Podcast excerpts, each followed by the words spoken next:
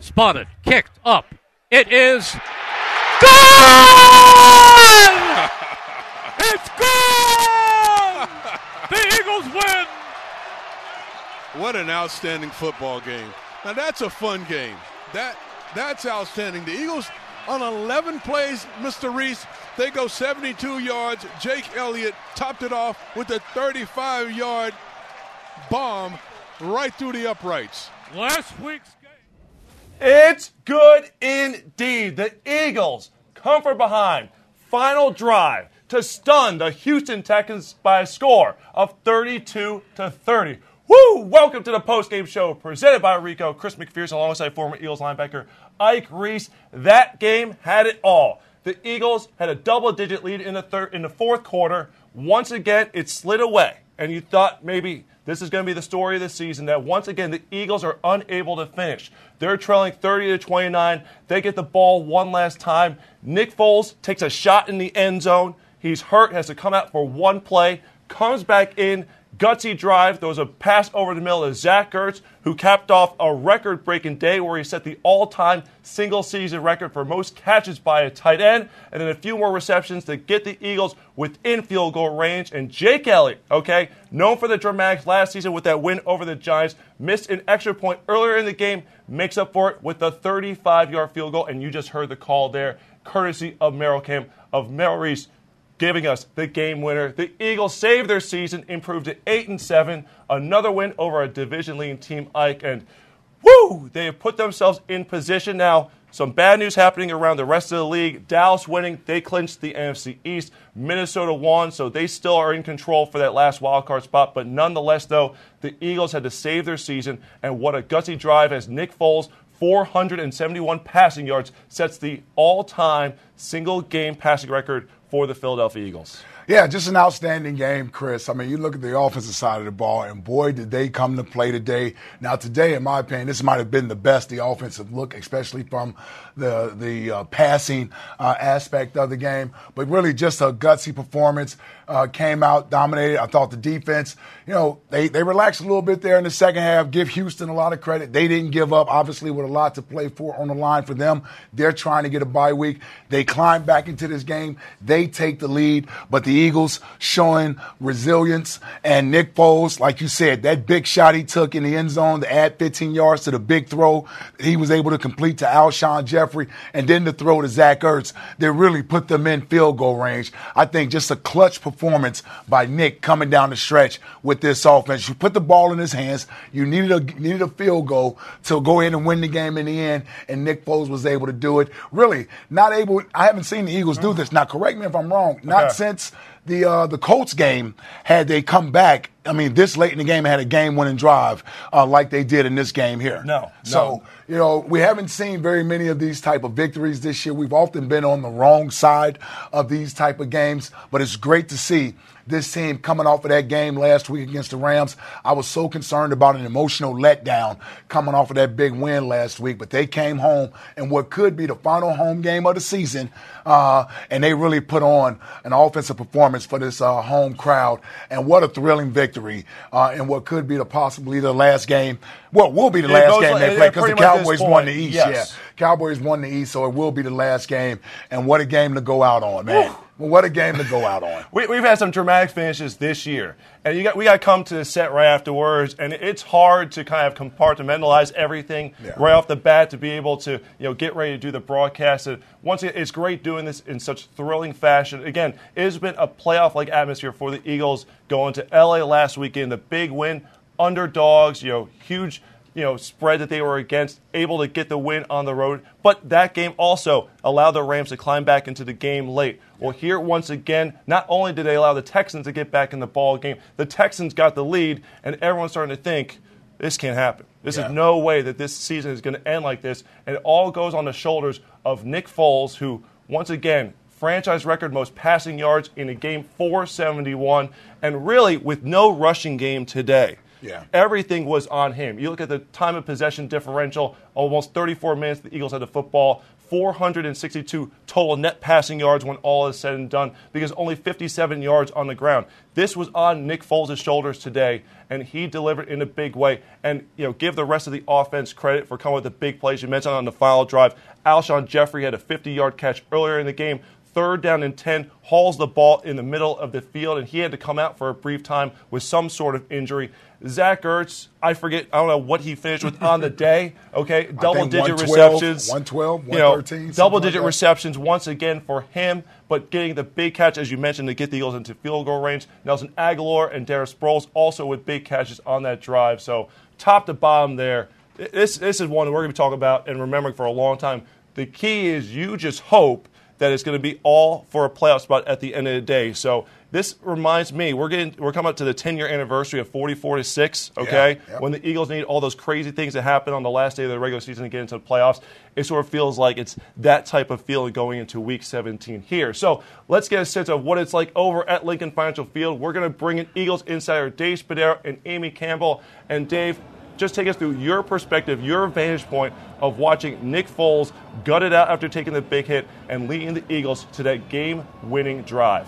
Yeah, calm, cool, and collected, poised. Everything that we've seen from Nick Foles throughout his time as a Philadelphia Eagle, spreading the football around. Some really, really big throws. Obviously, critical times, third downs, getting the ball out quickly, spreading it around, and really just tormenting a Texans defense that came in. I felt the Eagles were going to go after the cornerbacks.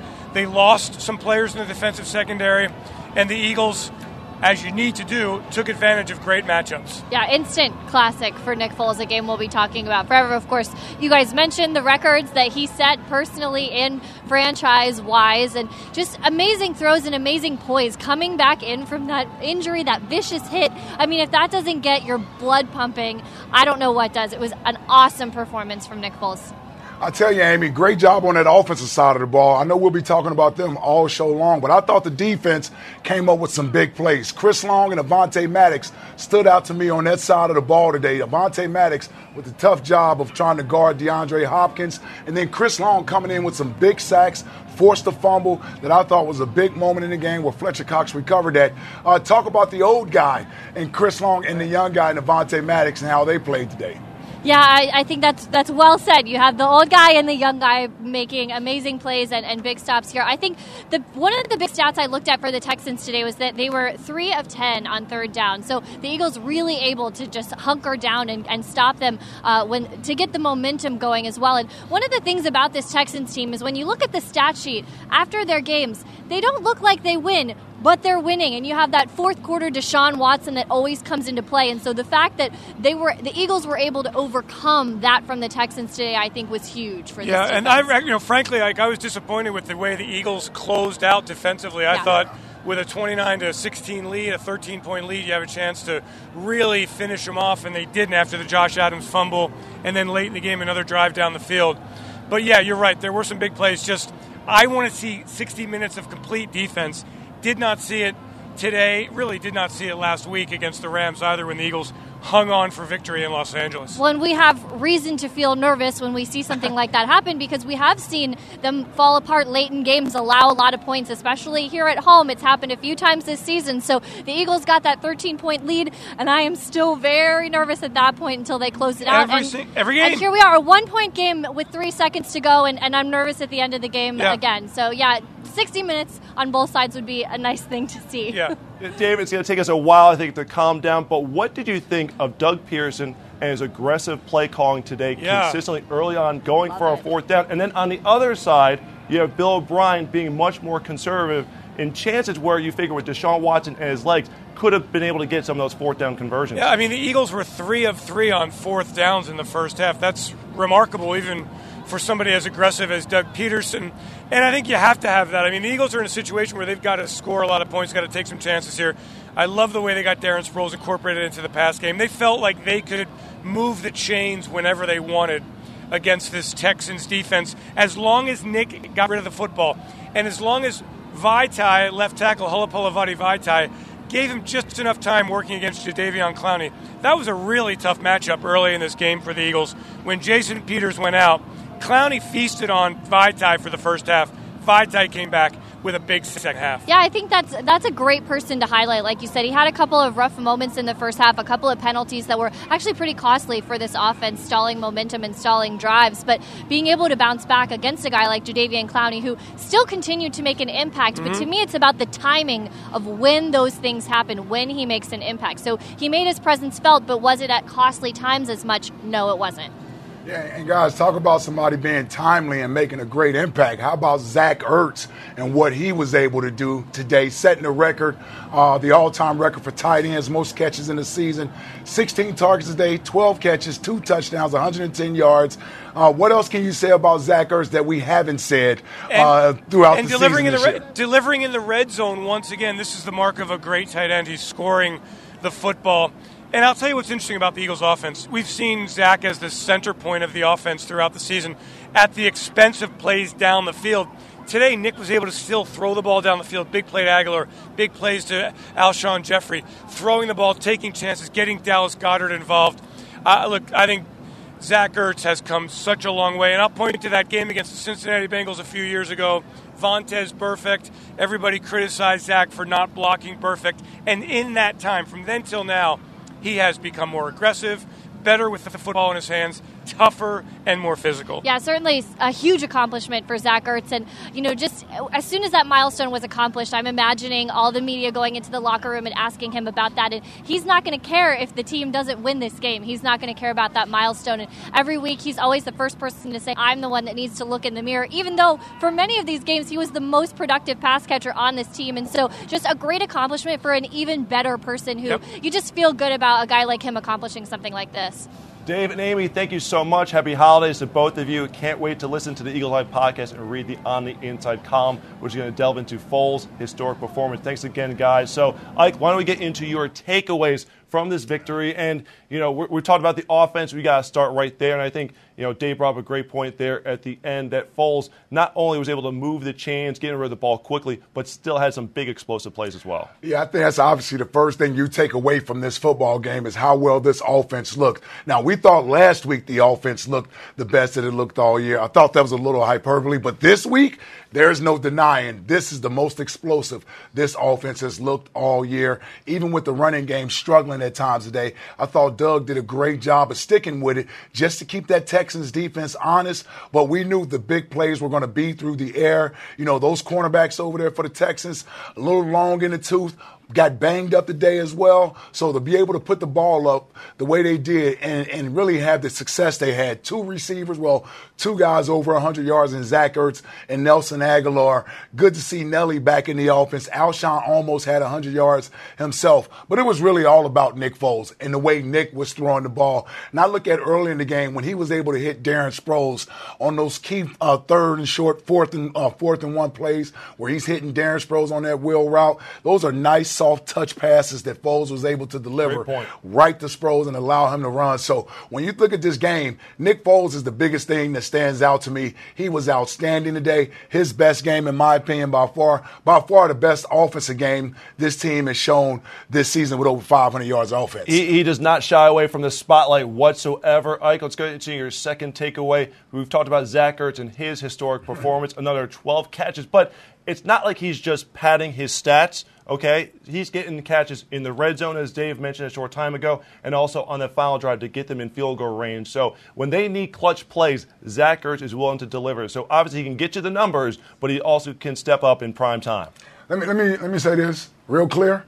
You're talking about the best weapon that we have on offense in Zach Ertz. All that other nonsense talk, forget about that. Zach Ertz is the best offensive weapon that we have at the skill position. Does a great job of getting open every week, even when the team knows that he's a big part of your game plan. They try to double team him. I saw where he was double teamed in the red zone. Uh, they put uh, the Honey Badger, Tyrann Mathieu, on him. They still found ways to get him the ball. I thought last week I enjoyed going down the field to Alshon and letting him do what he was doing, but I didn't think Zach was a big part of the offense last week. And a lot of of this is about the game plan. So the game plan this week was to get Ertz involved, and it was big time for us today key third down conversions, big in the red zone, two touchdowns for him today. I mean, man, record setting day for him. Congratulations to Zach Ertz becoming the record holder for uh, receptions by a tight end in the season. And wow. surpassing, and surpassing a cowboy in Jason Witten in the process. His That's idol, just- nonetheless. Exactly. Yes. So special right there. So your third one, you know, we'll get into some of the bad from the game, Yeah. and that's taking care of the football. Something that the Eagles, you know, didn't do too well today. They were able to force a couple turnovers. They had the one fumble there, you know, that uh, the strip sack by Chris Long, and then also a turnover on downs. That doesn't go in the books as a turnover, but still really is treated the same. But nonetheless, the Eagles' offense not taking care of the ball as well as they needed to, and it did almost cost them today. Yeah, and you got to do a better job of that. When I look at uh, the other key factor in this game, take away from this game, is being able to take care of the football. It's really the only reason the Texans were in this game late. Obviously, you give them seven points by the fumble there with, when Nick gets sacked down there, put the ball on the five yard line, easy walk in for Deshaun Watson. And then Josh Adams, I know he's a young guy, rookie. He even had both hands on the ball, but you got to do a better job of squeezing that thing. You know the Texans are trying to get the ball back. That's the only way they can get back in this game is if you give them a short field to work with. And then the interception by Nick. I know that's a throw he would love to have back, trying to make a play there to Zach. That's a throw that he, he wants to have back. But, you know, that's the one thing they did last week against the Rams was take care of the football. And in order to close this season out on a high and really give themselves a chance to, to make the playoffs next week by going down there to take care of Washington, we got to take care of the football. You know, you usually don't win games in the NFL when you lose the turnover battle. Eagles lost that today. And especially when you turn the ball over three times in a game, it's difficult to win games like that. But that, that just shows you how explosive this offense was today that they were able to overcome some of those turnovers. Indeed. And there's another great offensive outing from the Eagles back to back weeks with Nick Foles in as the starting quarterback. It's something that you knew that you had the talent on this team. It was just a matter of bringing it to fruition and credit the coaches with their game plan the last couple of weeks, with the play calling the last couple of weeks, and getting guys like, like Darren Sproles. You, you talk about, you know, is he someone who's done? You know, a lot of people, his critics, were all saying that that Sproles had nothing left. And I remember when Sproles was, you know, activated and brought back into the lineup, guys like Brandon Graham on defense were like, "We need all the playmakers that we can get. He is going to help us at some point down the stretch." And this was a few weeks back when he was just getting, you know, back on the field. And sure enough, Darren Sproles answered the bell today, not just as a rusher, but as a receiver. You know, the fourth down conversion, getting the touchdown there. In fact, uh, an interesting note on uh, his 37 yard touchdown reception, it was on a fourth down play. It was the longest receiving touchdown by an Eagle on a fourth down since, go back to your, your days, B Dog against Houston in 2002. The fake punt, 57 yarder. So that's the last time that there was a long touchdown reception on a fourth down by an Eagle. So the longest since that Dawkins play right there. So, you know, we go about talk about adversity and how this team has dealt with it all season long. And we touched on it in the uh, talkback segment with Dave and Amy a few minutes ago. But the Eagles losing Jason Peters on the opening drive of the game. I mean, we're watching the game and we're sitting there like, wait, did Jason Peters play? We, we saw him on the first the first play of the game, and then Vaitai goes in. So apparently Peters must have re-aggravated that quad injury. That's what the broadcast said. So Vaitai goes in in a difficult matchup against Jadeveon Clowney, the former number one overall pick, who typically is moved around the front, used as a joker. But when they knew they had that matchup, they were squaring in on that right there. So tough sledding, and not all of it was on Vaitai. There was times when it was the block, it was a tight end who was blocking in the situation, and that's who was matched up against Clowney. And unfortunately, that's going to be a mismatch right there. But still, for for the offense to still have the production that it did, it's reminiscent of the Super Bowl almost, where you have Foles in at quarterback, Vaitai is your left tackle. It's all almost trying to bring it back full circle as you're trying to rekindle some of the magic from that run as the Eagles look to try to get into the postseason once again. Yeah, we're trying to, man. It, it's been a it's been a tough season for the defending champs, and uh, we're realizing how difficult it is to repeat uh, as champions. But they're starting to play some of their best football right Uh, now. Let's we're sending it to the link. The victorious head coach Doug Pederson addressing the media. Doug, the uh, the third and ten, the third and ten throw to uh, Nick's throw after he came back in the game to, to Zach. Can you kind of walk us through the call?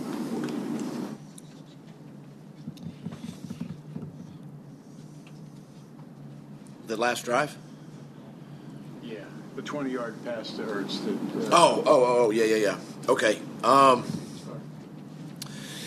yeah, so, you know, um, just a call that's been in our offense. Um, again, thinking thinking of our playmakers, obviously, you know, uh, Alshon making a tremendous catch, and then and then uh, Ertz. Uh, the two defenders for Houston actually collided, um, and which allowed Zach to really really pop free, and, and Nick did a great job there of just being able to be patient in the pocket, find him, and, and, and put up a good throw, and then uh, have the awareness of getting out of bounds. On the sideline there, there's been a few tough fourth quarters here. What were you thinking when they took the lead? We got time and timeouts again, and uh, have a lot of confidence in the offense. You know, it's something that um, you know we, we work on a lot. It's a two minute drive and, and tempo offense, and um, you know um, this league has always been about about players making plays, and and uh, you know a lot of credit to the offense today for, for putting us in that position to, to win this game. Nick, Nick always plays with calmness, with poise, but how impressive was it today, especially after he took that hit, had to come out, then to come back and direct the offense? You know, that's just that's just Nick. Um, you know, he's always been calm. You know, in, in in and around the, you know, his preparation during the week, and then of course leading up to the game, and you know, he, he's a guy that just wants to wants to continue to, to just help the team win and, and, and dish the ball and put it put it in our playmakers' hands and you know, um, really not not get much credit. Just just let the other guys do it. You know, and and uh, even after taking that hit and then going back in, uh, I thought it, it, took a lot of a lot of courage. excuse me, a lot of courage and, and guts at that point to uh, want to finish the game and come back in. And uh, it's just credit to credit to Nick. What did he say when he came off the field for that one play? Um, I was getting Nate ready, so I didn't talk to him. Doug, you guys think you're playing your best football this season right now, heading into next week? Yeah, I, I think so. I think I think he, you know, um, these last, you know, three, four, five games, I think things have um, kind of picked up for us. Uh, I do feel like at this time of the year, uh, you know, if you want any kind of momentum, um, you know, if you get a chance to go to the postseason, you, you, need to be playing your best football now, and and um, I think that's uh, you know I think that's what we're doing at this time. You had a lead for most of the game, but the pass run ratio was pretty lopsided in favor of pass. Is that because they were kind of depleted at, at corner? Did you see their rush defense today?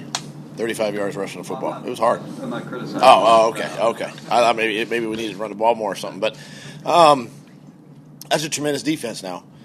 It's a great group. That front seven, eight guys with their safeties. I mean, they, they do they do a really good job. They're um, uh, they create um, different angles for our offensive linemen, and, and, so some of the things that we've been able to do uh, in the last couple of weeks, um, they just kind of took us out of it, and and so you know I knew we were going to have to.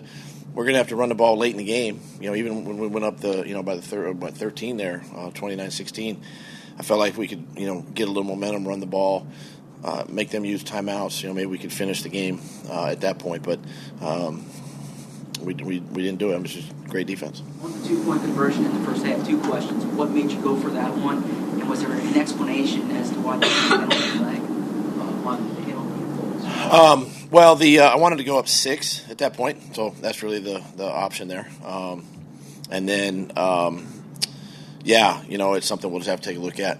You know, we'll send we'll send it in tomorrow and, and see what see what we get back. But uh, um, nothing for you. 83 anyway. yard to uh, 83 yard to Agholor. Was that a audible? Yes. It was. Yes. Lane Johnson uh, on JJ today uh, did a tremendous job. JJ's name didn't get called very much. I tell you, Lane. Lane had a great week of preparation. Got it. Got in the in, the, in his mindset. He, he's he, he's awesome. I mean, he, he's awesome. He, he's a, he's a tremendous right tackle, and you know he's had to block some really, really, really good defensive ends uh, this season. Um, this was probably one of the uh, probably the best one he's he's seen all season, and and did a nice job. Did a really nice job, and and uh, it's a credit to him and um, uh, well deserved. What did Nick check out of on that audible? It was just a coverage check that he saw, uh, something uh, Houston had been running earlier in the game, and, and he saw it, got to another, got to another one of that, got to a play that would attack that coverage, and uh, great protection, and allowed him to get the ball down the field. It was already a pass play. It was a pass play to begin with, yes, yeah. Doug Zach uh, broke Witten's record tonight today. what has he meant to your quarterbacks to have a guy, particularly on third down and in the red zone, that they know can get open and they can count on? Yeah, first of all, it's uh, it's a great honor for Zach, and and um, you know, con- congratulations go to him.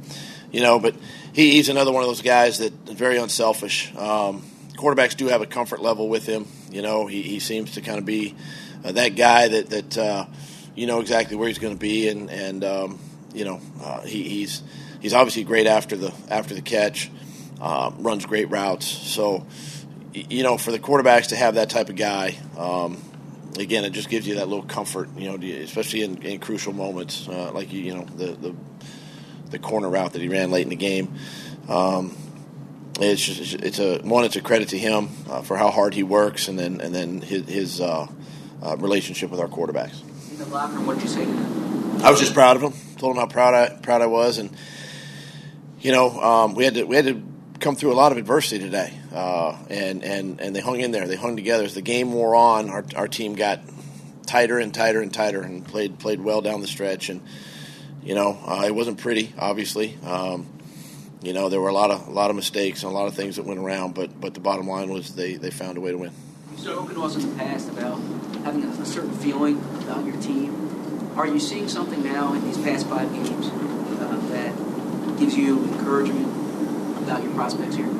Yeah, I mean, you know, that's, and, and part of the message in the locker room too was just, you know, I'm proud of the way they come to work every day and, and prepare that day. It's Wednesday or Thursday or Friday, whatever it is. They they prepare that way, and and it pays off, you know, in these games. And um, you know, our guys don't make plays that they made today if we don't practice those situations, or at least put them in, in situations to make those plays in practice. And you know, you're just seeing how a lot of our young guys are, are really maturing now, and they're growing up, and, and they are they are contributing and making some plays. And you know, it's not again, it's not perfect. Uh, there's still some mistakes being made, but you know, the veteran guys are rallying. The veteran guys are making plays. They're um, doing the things that, that we ask them to do, and, that's uh, for me.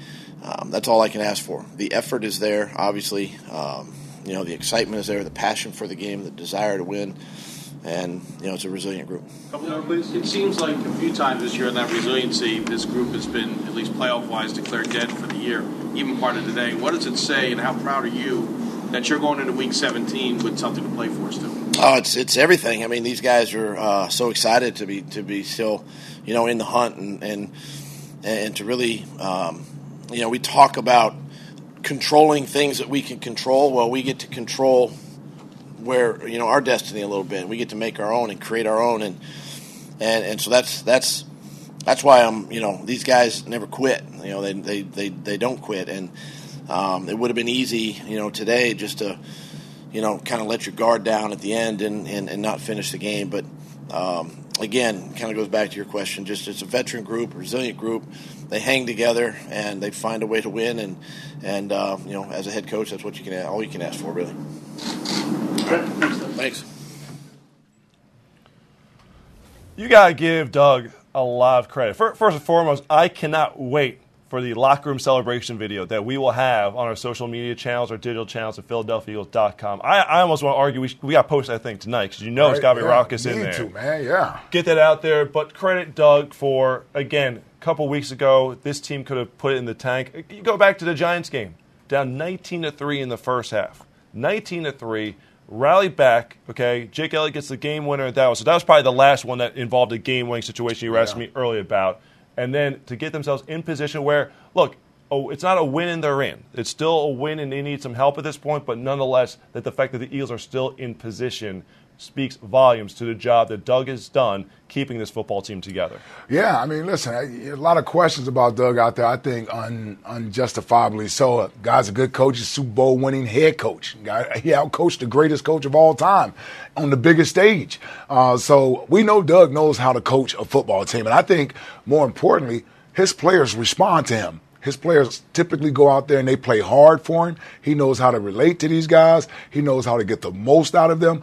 Um, you know, I, I, think back to the last couple weeks and just the uh, practice schedule throughout the week. Great point. And, and the fact that Doug is either giving them a day off when people didn't think they would get a day off last week after that Rams victory, he pushed practice back to give them more rest, and that has allowed them to come out and be fresher when they step out on the field. I'm telling you, the last two weeks, the job he's done as a coach to have his team ready after that difficult loss against the Cowboys game, against the Cowboys, where they were exhausted, lost in overtime, to fly out to Los Angeles where no one's giving them a chance. They're two two touchdown underdog, and the way they went out there and dominated the Rams, you got to tip your cap to Doug Pederson. So some thought that they may have caught lightning in a bottle because Nick Foles was in there in the starting lineup, and they wouldn't necessarily bring the same energy this week versus the Texans. Well, you were wrong. They came out today with the same type of energy, and I thought the offense was cooking, moving up and down the field. We mentioned uh, Doug's aggressiveness,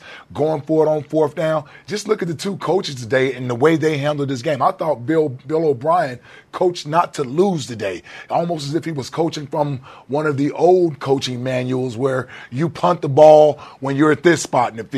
Well, Doug's the type of coach that goes off of his uh, gut feeling. Sure, he has analytic numbers to support the decisions that he makes, but at the same time, as a coach, he understands when his offense has it rolling or the defense is on their heels and he has the perfect play dialed up, ready to go. Four for four on fourth down. He set the new trend in the NFL from last year of being aggressive and going for it on fourth down. Guy doesn't get enough credit. You know, sometimes people forget what he just did a year ago. Guy is a very good football coach. It's not easy getting the team motivated to play after they've won a championship, the fact that they won't finish under 500, the fact that he's had to deal with injuries all year, I felt I needed to take a little extra time to give him his credit as a head coach because we'll pass kudos around to all the players, and rightfully so. But there's a guy who's ultimately going to take the blame when things don't go well, and that's the head coach. So when they win a game like this, when they play as well as they are, he deserves the credit. Preach, Great job. Great Preach. job. Every show, I guess every show, Ike brings that at one point or another. We get it early in the show that everyone out there gets to see it. We're going to hear from Nick Foles and Zach Ertz in just a little bit. But first, the hero at the end of the game, kicker Jake Elliott. Our Eagles entire Dave Spadaro caught up with him on the field after the game-winning 35-yard field goal. All right, once again, Jake Elliott delivers the game winning field goal. How was it out there? Man, I needed that one. Season on the line there. So, um, you know, we were, we were down by one, and, you know, we, we missed that one earlier. So, luckily had that, and glad we got it. I'm starting to think that you like when games come down to the final moment. I mean, that's what you live for as a kicker. You got to love these moments. So, uh, you know, offense did a heck of a job once again getting us down the field. Rick and Cam did a heck of a job getting it down. Awesome protection, and we put it through. And tell me about the kick. Was it pure and sweet? Yeah, felt good. Felt good off the foot. Jake Elliott, Mr. Clutch, once again, the game winning field goal today. Great bounce back for him after missing the extra point earlier in the game to have the chance to win, to kind of rectify himself, and certainly stepped up to the task. It seems like whenever there's been a big field goal at the end of a game, Elliott's always delivered in big time. So Yeah, you need those type of kickers, like you said. You know, way to bounce back, missed the extra point earlier in the game, but to come down, ice water in his veins, able to Redemption. kick that one in. Yeah, nice job there, Jakey. You mentioned earlier that the Eagles were four for four on fourth down in this game. Let's not forget they were nine of sixteen on third down, including two for two on the game-winning drive. The one was the pass to Alshon Jeffery over the middle, then add in the roughing the passer call on Jadeveon Clowney, and then the 20-yard completion to Zach Ertz. Both plays third and ten. So the Eagles struggling to get the yards in the early downs to try to get themselves in manageable situations. Didn't matter for Nicky Six Yeah. today whatsoever there. Cool, calm, and collective. Great job on that route, too. I thought it was a nice little concept there where the Texans are in man defense. They got uh, Tyrann Mathieu lined up on Zach Ertz there, but because of the little bunch set there, uh, Zach Ertz is nice to, was able to run a nice little rub route, causing the, uh, the linebacker and Tyrann Mathieu to run into each other. Tyrann Mathieu falls down. Zach Ertz wide open. Big play there. Field goal range. There you go. That's ball game. Exactly. So let's get to our unsung heroes of the game. And uh, Ike, I'll let you start things off here. Well, I'm gonna go with the old man, Chris Long. Man, Chris Long. We get we became so accustomed to him making these plays last year, where he would get the big strip sack late in the game, force a fumble. Game over. Uh, did something very similar to that today when he got that sack on Deshaun Watson, his second one, and he's able to get that ball out of there. Fletcher Cox gets that a recovery. I thought Chris Long was huge today. They've needed some extra uh, pass rushers. Uh, Michael Bennett has been doing a fantastic job. We know what Fletcher Cox brings. Brandon Graham robbed of a sack today on a bogus roughing the quarterback yes. penalty there. But Chris Long, they needed that extra speed uh, rusher coming off the edge. And against this uh, Houston Texans offensive line that has given up the most sacks in the league this year, I thought great job from the Wiley veteran thing about the Texans, great job of taking care of the football. We talk about the Eagles have struggled with that. The Texans had not uh, had a turnover in four consecutive games coming into this contest, so the forced that fumble right there was huge. It led to Zach Ertz's second touchdown of the game, which made the score 29 to 16. And at the time, I'll be honest, I'm celebrating, thinking, "Oh yeah, they've got this." Okay, yeah. but as things have gone this season, the Eagles have taught us we not so fast. Yeah, we should. We should know better right now. yes. Okay, what was it? You know, first time, you know, shame on you. Second time, shame, shame on, on, me. me. Yes. It's one. It's one of those third, fourth time, whatever it's been. You know, we should know better by this point in the year. I'm going to go offensive line here. And I'm going to go with number 65, Lane Johnson. Okay, he was ticked off. He was mad that he was not named to the Pro Bowl. And I can understand because injuries have kind of limited his play, but he felt that he had played well enough while he was out there, and the fact that he was an All Pro last season, that he should have deserved enough respect from around his from around the league, from his teammates around the league, his peers, that he should have been named to the Pro Bowl once again. Well, that wasn't the case, so he decided to take it out on J.J. Watt, the three-time NFL Defensive Player of the Year. You barely heard his name mentioned at all during the telecast, and because of the injury to Jason Peters Big V, Halapoulivaati Vaitai, needed all the help that he could get taking care of Jadeveon Clowney on the other side. So Lane Johnson was left alone with Watt one on one many times throughout the course of the game. Lane came to play. Lane took care of the deal and made sure to erase J.J. Watt to keep him, uh, keep Foles as clean as possible and keep Watt off the uh, sack tally sheet because Watt, I think, had 14 and a half sacks coming to this game. So certainly big kudos to Lane Johnson for keeping Foles clean and taking out a player who has disrupted many a game during his time in the NFL. So those are our un- unsung heroes, and it'll be interesting to see with the offensive line going to next week's game.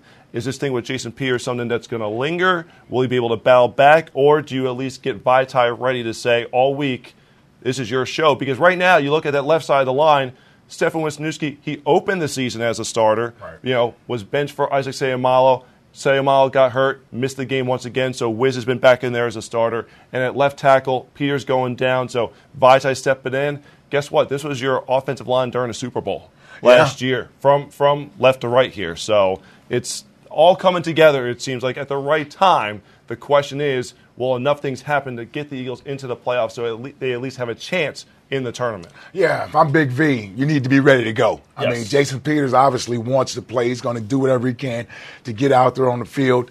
But sometimes it's not just about when you're talking about Jason Peters, it's just not getting him to the game and starting the game. He's going to have to finish the game. And listen, 36 years old, long in the tooth. I saw uh, a stat today where Jason Peters, they did it, they, they put up a, a chart where it said it had position players from 2004 yes, still in the league. Yes. from 2004 that's still in the league, and there's only one offensive tackle from 2004 that's still in the league, and he plays for the Philadelphia Eagles, and it's Jason Peters. So, guy's been around a long time. We know five years after he's done playing, he's more than likely headed to Canton, Ohio. But Big V, it's, it's that time of the year that you need to be ready. You need to prepare this week as if you're going to be the starter. Jason Peters is going to do everything he can to get himself ready to play next week. You know the game is big. He wants to be a part of, of it. But Big V, you know, as a backup, buddy, you got to be ready to go as if you're the starter. That is right. So, speaking of Lane Johnson, Dave Spadaro caught up with him on the field after the Eagles win over the Texans. Let's go to that interview right now. Here now with right tackle Lane Johnson. Lane, what was it like in the huddle there that last drive? Uh, surprisingly calm uh, among all the chaos. All we wanted to do was try to get a field goal range. Um, we felt like we were pretty, pretty consistent, dinking and dunking, and, and got it done. Great battle with J.J. Watt. What was it like for you today out there?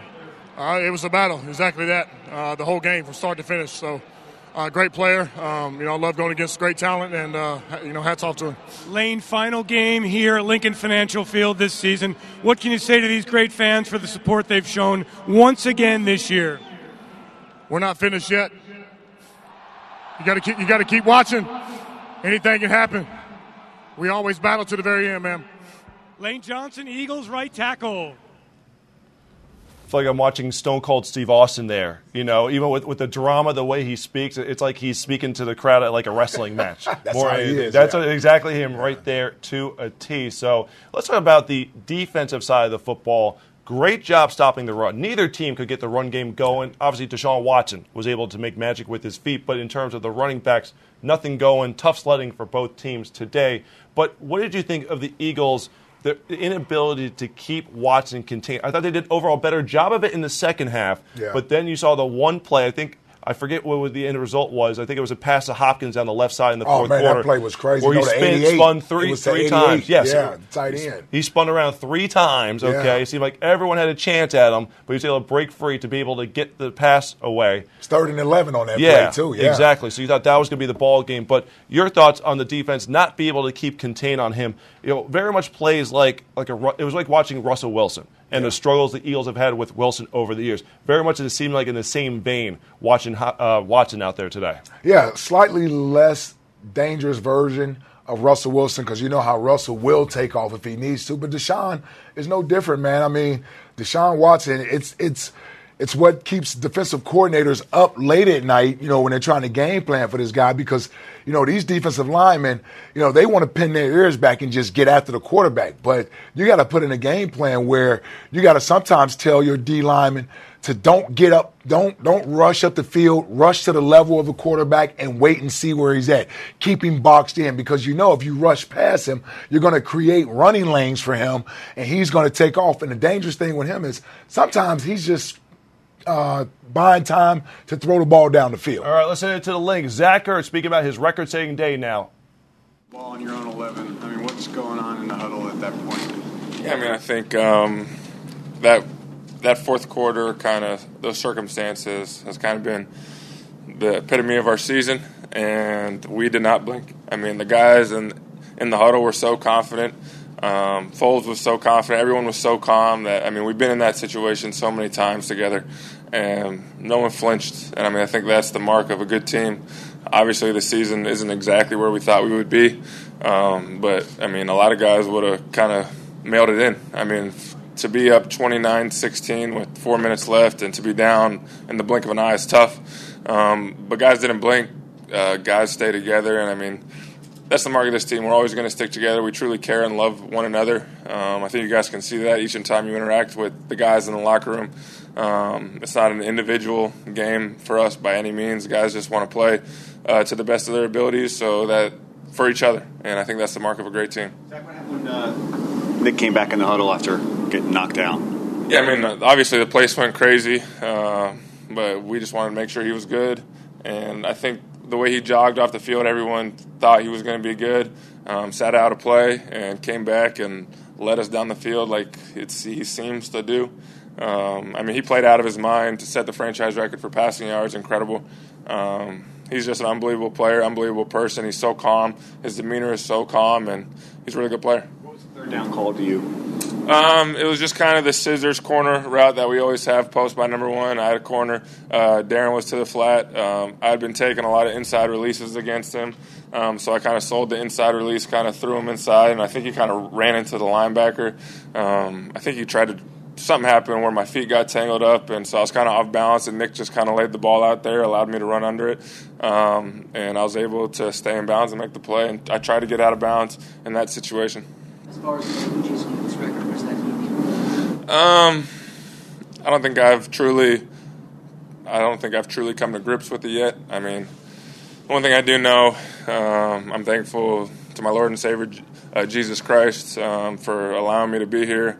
Um, I'm thankful for everyone that's helped me along the way. The one thing I do know is I didn't get here by myself. I mean, Jason Witten has been a, has, has been a huge part of this. Um, so technically, I think a part of him still has the record. Um, Brent Celek has been huge for me. Um, there's just been so many people along the way that have helped me that I'm just eternally grateful for. Um, but like I said, what I do know is that I didn't do this by myself. Uh, I think it truly takes a village um, to become a professional athlete. Uh, my family, my wife. Um, so thankful for everyone that's helped me along the way. Um, and it is special, though. I mean, having that record is something that hopefully it will last a while. Um, but if not, I'll be happy for the next guy to do it. Um, but it is special. Have you heard from Jason yet? Uh, I haven't really checked my phone yet, um, so I don't know. You were involved throughout the game, you know, offensively, especially early on. Was that part of the game plan? Was that something you saw that you could take advantage of some matchups out? Um, you know, they're a big zone team. They're a big zone defense, and finding zones is kind of something that I take a lot of pride in.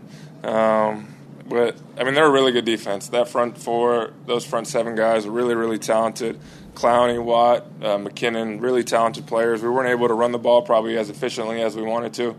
Um, we didn't run the ball great, um, so it, most of that was due to their talent and their front seven.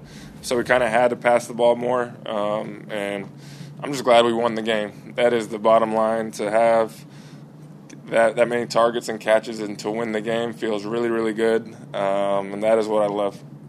The second touchdown, Zach, uh, you got wide open. Uh, how much of that was the motion going the other way that kind of threw them off? I mean, Um, I think the motion was a part of it. I think Alshon, being as big and physical as he is, the guy kind of ran into him. Um, he didn't mean to pick him by any means. He just kind of ran into Alshon.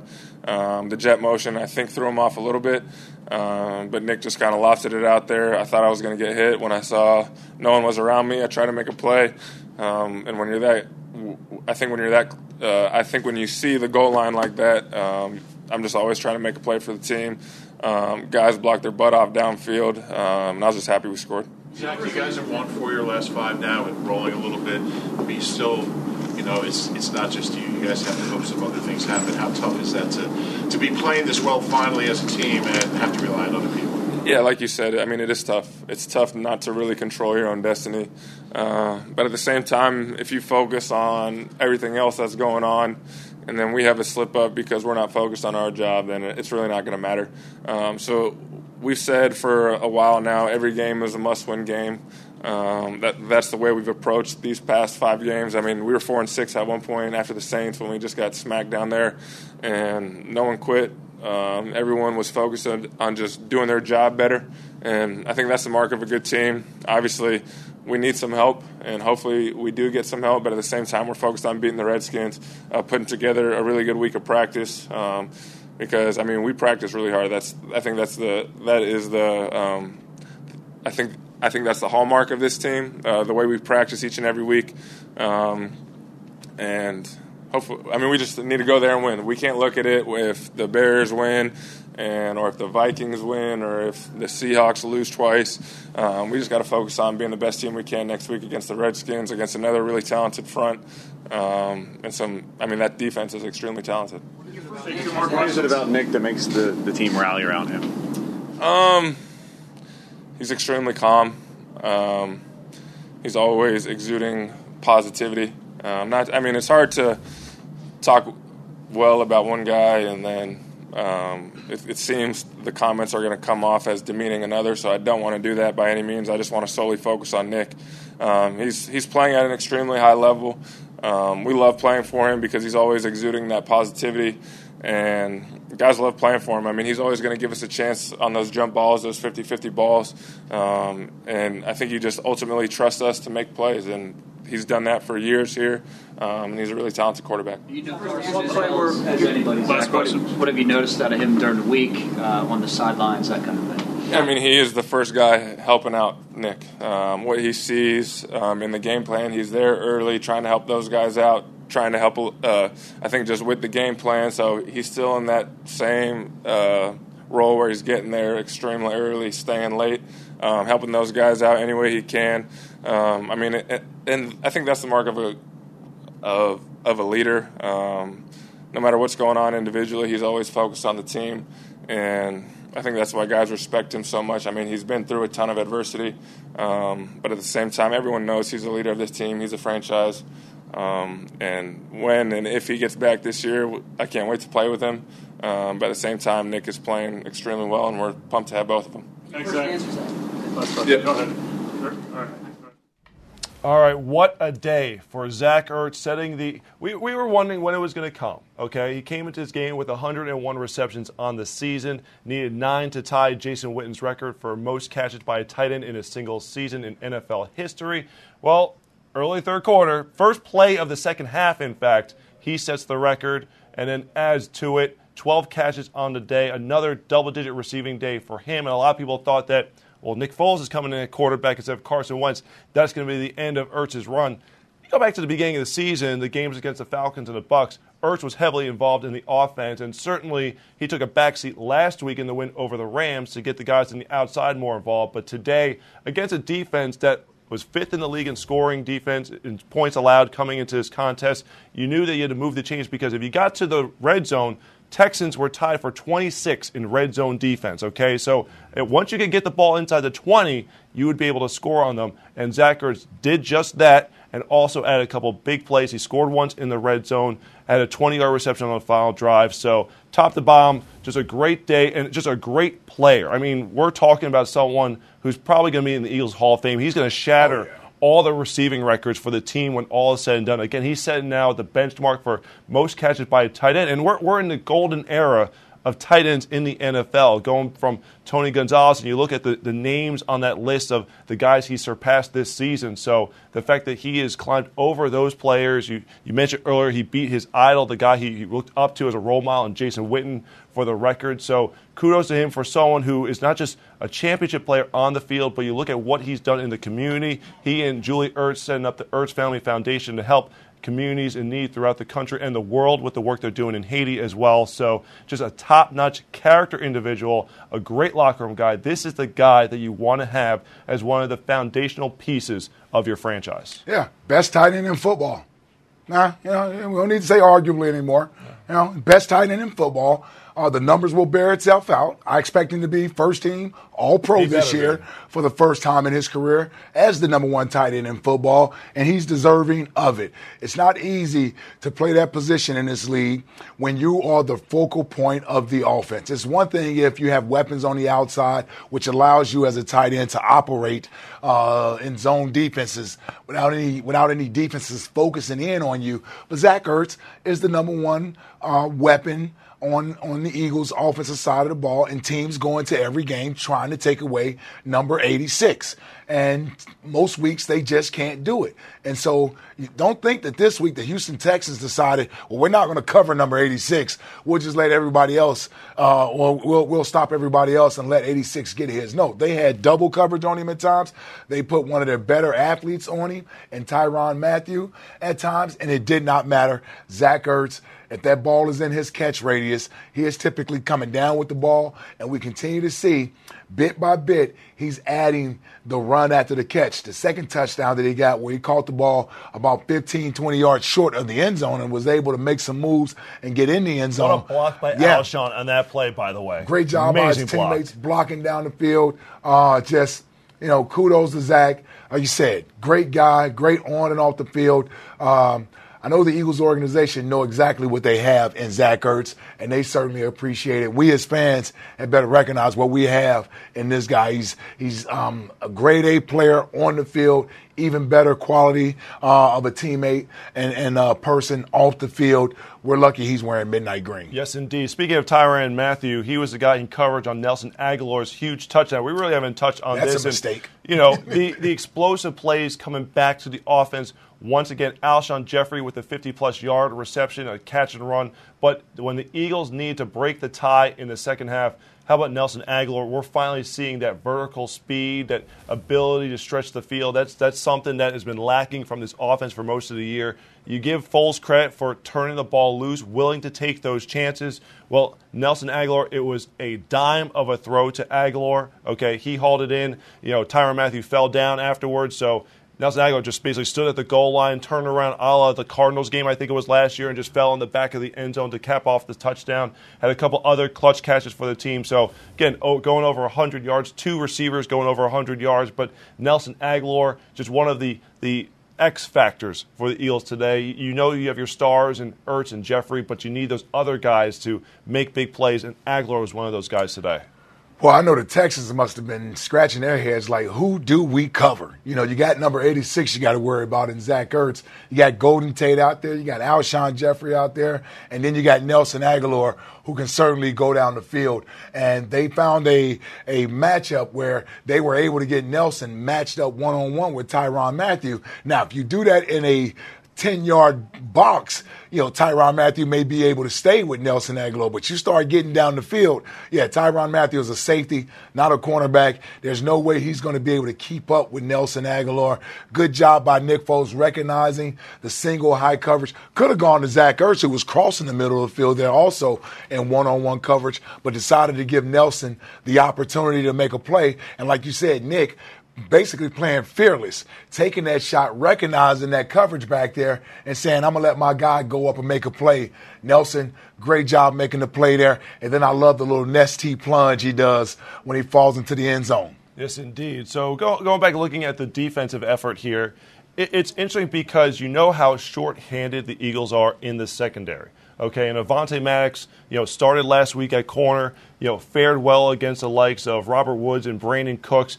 This week, a much bigger, more difficult task, and I say bigger in terms of just size alone because you know Maddox has given up height to the guys like you know Demaryius Thomas and of course DeAndre Hopkins, arguably the best receiver in football, and some of the catches he made today were just simply outstanding. You know, and you needed the defensive line to get the pressure on Deshaun Watson. The problem was every time they got the pressure on he was able to flush his way out of the pocket and use his legs to churn uh, to churn out some big gains there. But overall, though it was also interesting because it's adding pressure onto the offense and Nick Foles, knowing that they have to sustain those drives. The Eagles dominating the time of possession battle once again, and they, they almost needed to. And even though 32 30 doesn't sound like a huge shootout, it's not the 51 to 45 we saw from the Chiefs and Rams, but it felt like the Eagles knew that every time they had the ball, they had to sustain drives, at least get a couple first downs, or put, put points on the board because of the fact that the Eagles being shorthanded on defense, you know, can only do so much to limit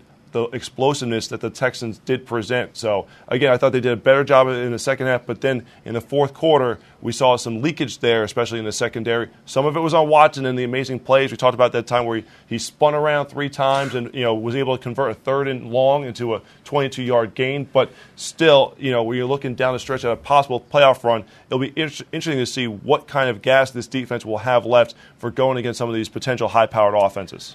Listen, I don't want to get into next year because we're a long way from that. But I do know one thing. At number 29 out there, he's a starter. He's a starting cornerback. He is a starting you're cornerback. Saying, you're saying, when you say starting cornerback, are you saying outside corner? Yes, saying... outside corner. When I seen him matched up on DeAndre Hopkins out there, and he went up and played bump and run coverage on him, and then when Deshaun Watson tried to throw an out route to him, he basically had to overthrow him because it would have been an interception. That's the that's the tight knit coverage Maddox had on De- DeAndre Hopkins out there. And listen, you said it. DeAndre Hopkins is arguably the best wide receiver in football. So I'm not going to sit here and tell you Avonte Maddox shut down DeAndre Hopkins. He certainly got his catches and his yards. But I'll tell you what, first look, those catches and yards didn't come when 29 was covering him. 29 was over there like a blanket on him. Had one play in zone coverage where he came off of DeAndre Hopkins and Deshaun Watson was trying to hit the number two receiver on the out route. And Avonte Maddox almost had the interception yeah. there. Hit him right in his hands. That's why he plays corner and not wide out. But man, you just look at his, his, his ability to change direction, his ability to get down in that stance and break on the football when he sees that it's thrown. You know, most cornerbacks, you line up across from DeAndre Hopkins, you're, you're a little nervous, especially as a rookie, and you want to sort of play off so that you can react to everything. I saw him mix the coverages up on DeAndre Hopkins out there. He played off sometimes. He played up on the line, wasn't afraid to challenge him at the line of scrimmage, so much to the point that Houston recognized this and they started moving Hopkins to the other side of the offensive uh, formation. So, man, 29, that's two weeks in a row You've seen him play on the outside against some of the best receivers last week. Robert Woods, Brandin Cooks. They tried him multiple times with uh, uh, Reynolds uh, last week. Mm-hmm. They couldn't convert on him this week. not very many throws down the field. Anything they called on Avonte Maddox this week was pretty much underneath, and you'll sort of give that up. So, man, I'm loving the way Maddox is playing. We had watched him play safety, and we were impressed with, with him having the ability to adjust and play safety for the first time ever. But, man, watching him play corner, I didn't realize he had that type of foot speed and that type of reaction uh, and, and, instincts at the cornerback position. Watching him out there the last couple of weeks, I'm excited to see some more of him out there because, man, we haven't seen that type of technique and, and at that position, you know, on a consistent basis. We, we just hadn't. No, I think what's interesting is he played outside at Pitt. He Right. didn't play nickel. He didn't play safety. He was an outside corner. Okay, he was good at taking the ball away. The thing is, when you look at his size, a lot of people automatically said is he's your nickel corner, and I think that's what the Eagles pegged for him to be Yeah. At some point down the line. But he has proven himself to be comfortable on the outside, like you mentioned, with the, the physicality he brings to the position, the technique, the awareness of the position. That and there are corners that size who Well, have thrived one- in the league. One of my former teammates, I played with him when he first came into the league, undrafted player, right out of this area, Shippensburg, Brent Grimes. Yep, that's what I was Brent- gonna bring up. But Brent Grimes can't be taller than five five. I mean, I don't know what his exact, exact height is, but I know he's short. But he's a great athlete. He's a Yes. great athlete, and I can remember watching him in training camp. And Emmitt Thomas was our coach down there in Atlanta, and Emmitt loved him. He loved him. I'm like, man, he's a short guy, but Emmitt loved his technique. He loved the fact that he wasn't afraid to get up and challenge receivers. And what, over a decade or something later, he's been to multiple Pro Bowls. He's been an All Pro uh, player. So, Still in the league. Yeah, still in the league to this day, Brent Grimes. So size doesn't necessarily matter. If you're a smart football player and you play fearless and you're not afraid to get up and challenge guys, man, you don't worry about your height. Because the one thing Avonte Maddox knows, he's been short all his life. So he's he's adjusted to, to his height. It's like Darren Sproles. He's been that size his whole life, so Yep. it doesn't bother him. Brian Westbrook is another guy that it, it sort of reminds me of. Guys like that, they don't allow those limitations to be placed on them to tell them they can't do something. What they do is they accept the challenge and they go out to prove coaches, players, scouts, whomever wrong that they can play. And Avonte Maddox, man, I know it's early. I don't want to overreact to him, but just two weeks of watching him play on the outside, you really get to see some of his coverage skills. Because playing safety, you really don't know. But playing out there on that corner against some You of the guys, real quick. man, and against some of the guys he's had to go up against, uh, he's gotten tested the last two weeks, and he's passed it with flying colors. Also, getting back to the defense here, some more reinforcements coming. Tim Jernigan back in the lineup, helping with that run there, defense, yeah. and you're hoping that you know he can stay healthy and bring it for the last game of the regular season next week in Washington. And Jordan Hicks having Hicks. a tip pass, a nice open field tackle. You still saw felt Nigel Bradham still definitely had more snaps. He was the dime linebacker out there for the defense, but still, you know, you need that, that leadership, that playmaking ability that Hicks has. It's great to see both of those guys. You're trying to get stronger up the middle here down the stretch. Great to see Jordan can help with that run defense and Hicks with that coverage ability being able to give you some some quality snaps today.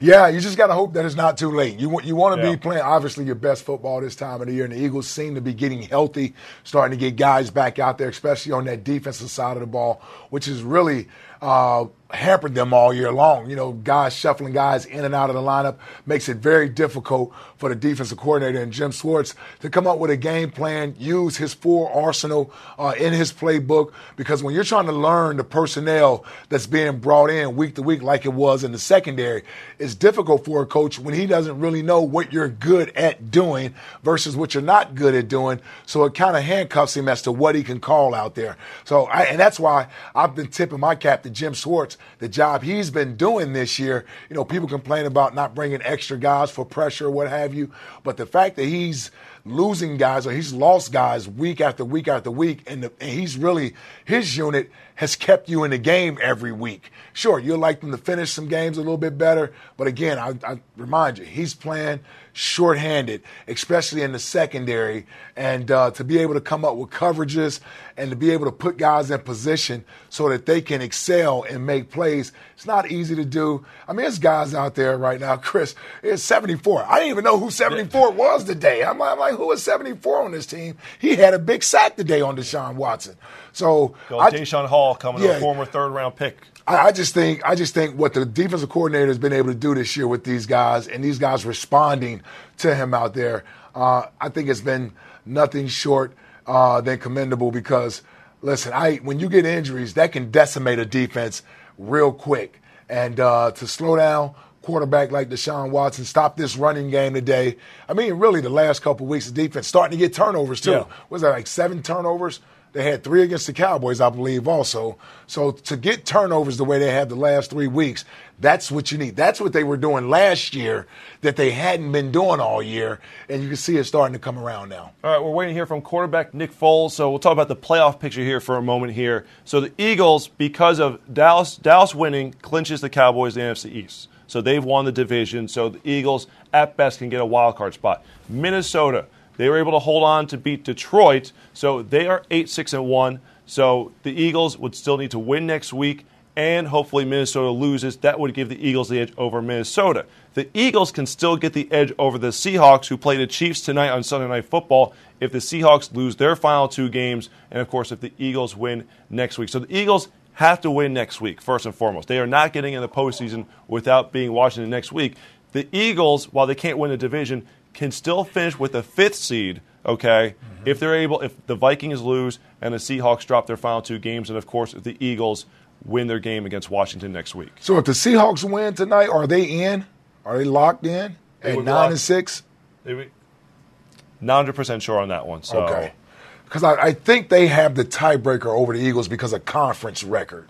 So I think they may have they may have the edge. I'm not sure if they actually can clinch if they beat Kansas City tonight, but we still know there's one spot that'll definitely be open. So next week the Eagles will do a little bit of scoreboard watching, but got to take care of And- business and- down in Washington. And, and because of what happened earlier this season, you know, blowing the leads against Carolina and Tennessee, that's put them in this position where certainly you could say if they had won one of those games, they would be on their way. But the journey wouldn't be what it is without those difficult losses along the way to get them to this point. So, like you said, the Eagles are playing their best football at this time of year. The offense is clicking, the defense is generating takeaways. I, I felt all year for the most part, the defense was playing the same level that it was a year ago. Mm-hmm. Okay, even though it was undermanned, especially along the defensive line, you don't have the waves. You don't have the different lines of defensive linemen coming after the quarterback this year. It's been pretty much Brandon Graham, Michael Bennett, Chris Long. Those have been your guys on the edges, and you, you would have a, a Josh Sweat as a rotational guy. You would have uh, we talk about uh, Daeshon Hall now coming in as a rotational guy, but those have been your three main core guys, and, and those are some older, crafty veterans here in the league playing a lot of snaps. And then inside, you haven't had Tim Jernigan for all but two games this year, so it's really been the Fletcher Cox show. You know, first and foremost in the middle there, and you have other guys like like Ngata, and we're seeing Treyvon Hester had had a sack today. Bruce Hector, some some other guys have been helping as complementary pieces. Obviously, Graham and Bennett can move inside if need be on pass rush downs, but for the most part, it's been the stalwarts along the defensive line holding it down, holding it all together there.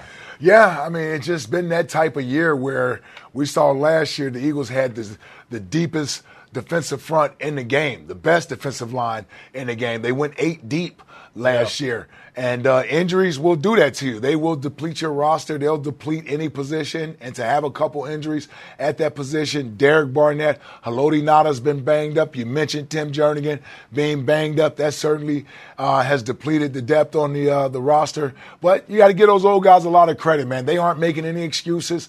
They they're being asked to play more plays um, than thought coming into the season. And for the most part, I think they've held up. You know, the thing I always say about defense, the, the defensive front and the back seven, they work hand in hand, right? So when you want your defensive front to be dominating, sometimes that back seven has to force the quarterback to hold the ball a little bit longer. If the quarterback is able to get rid of the ball quick, that sort of neutralizes what your defensive line can do. And vice versa. You got a defensive line that's dominating up front, that's going to help your secondary out and not force them to cover as long. So it works hand in hand. And sometimes we don't know which is first, the chicken or the egg, right? Which came first? Yes. We, we don't know. I guess we'll put it on the defensive uh, line to put them up front because that's where it typically starts at up front.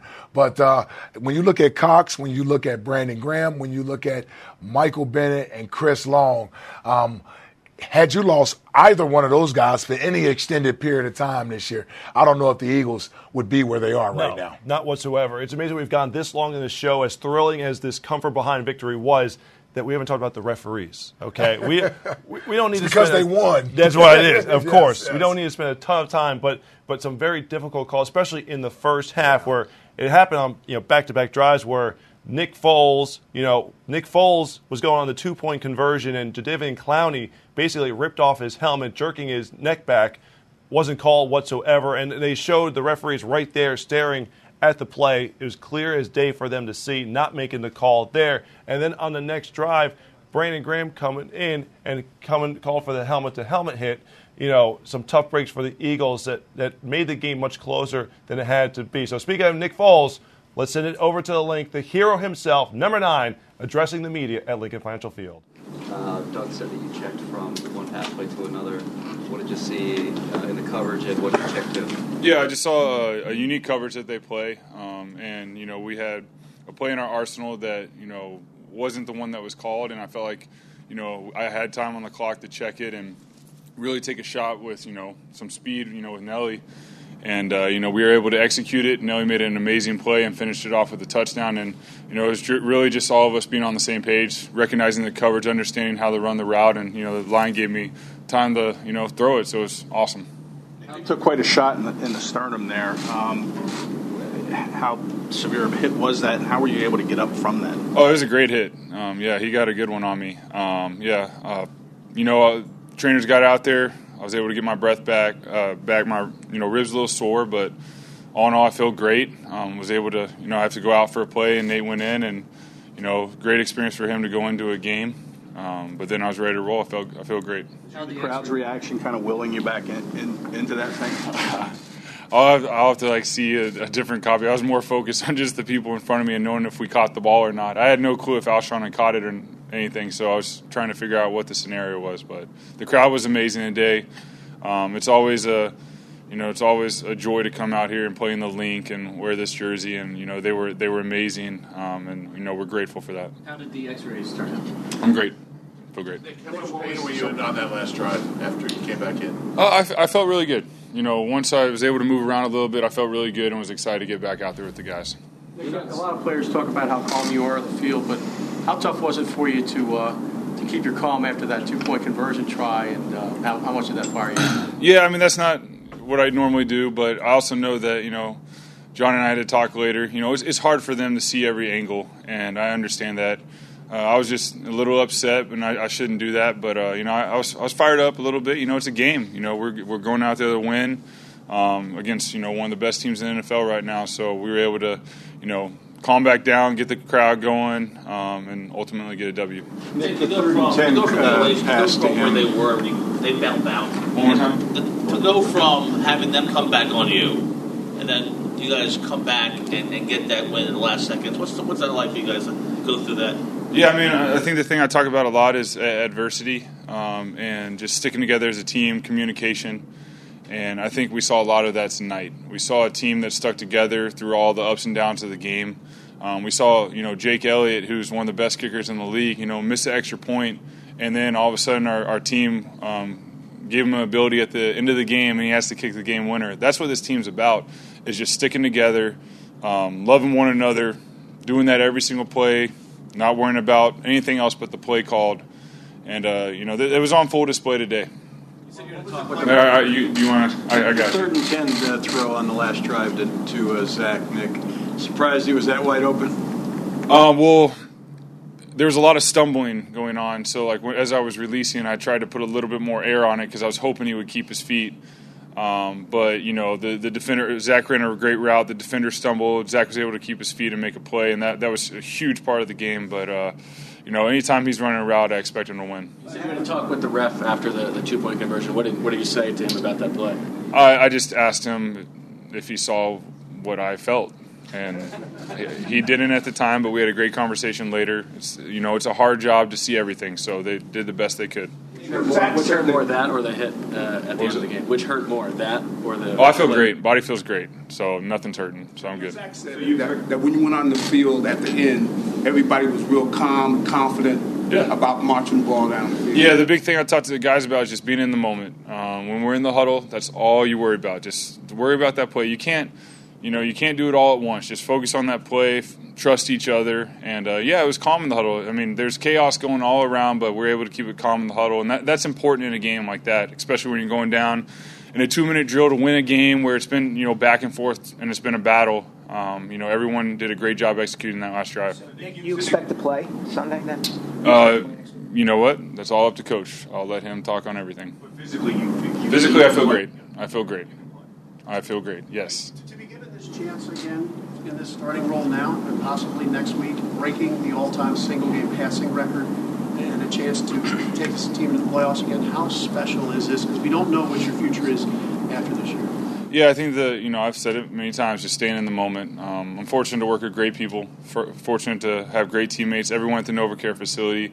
Um, it, it's really been a joy throughout my career to you know be in that facility, be there, um, and work with everyone. Um, so yeah, I mean, I'm just really just staying in this moment. I'm gonna enjoy, you know, Christmas with my family. Um, you know, my daughter, my wife. Those are the things that are so important to me.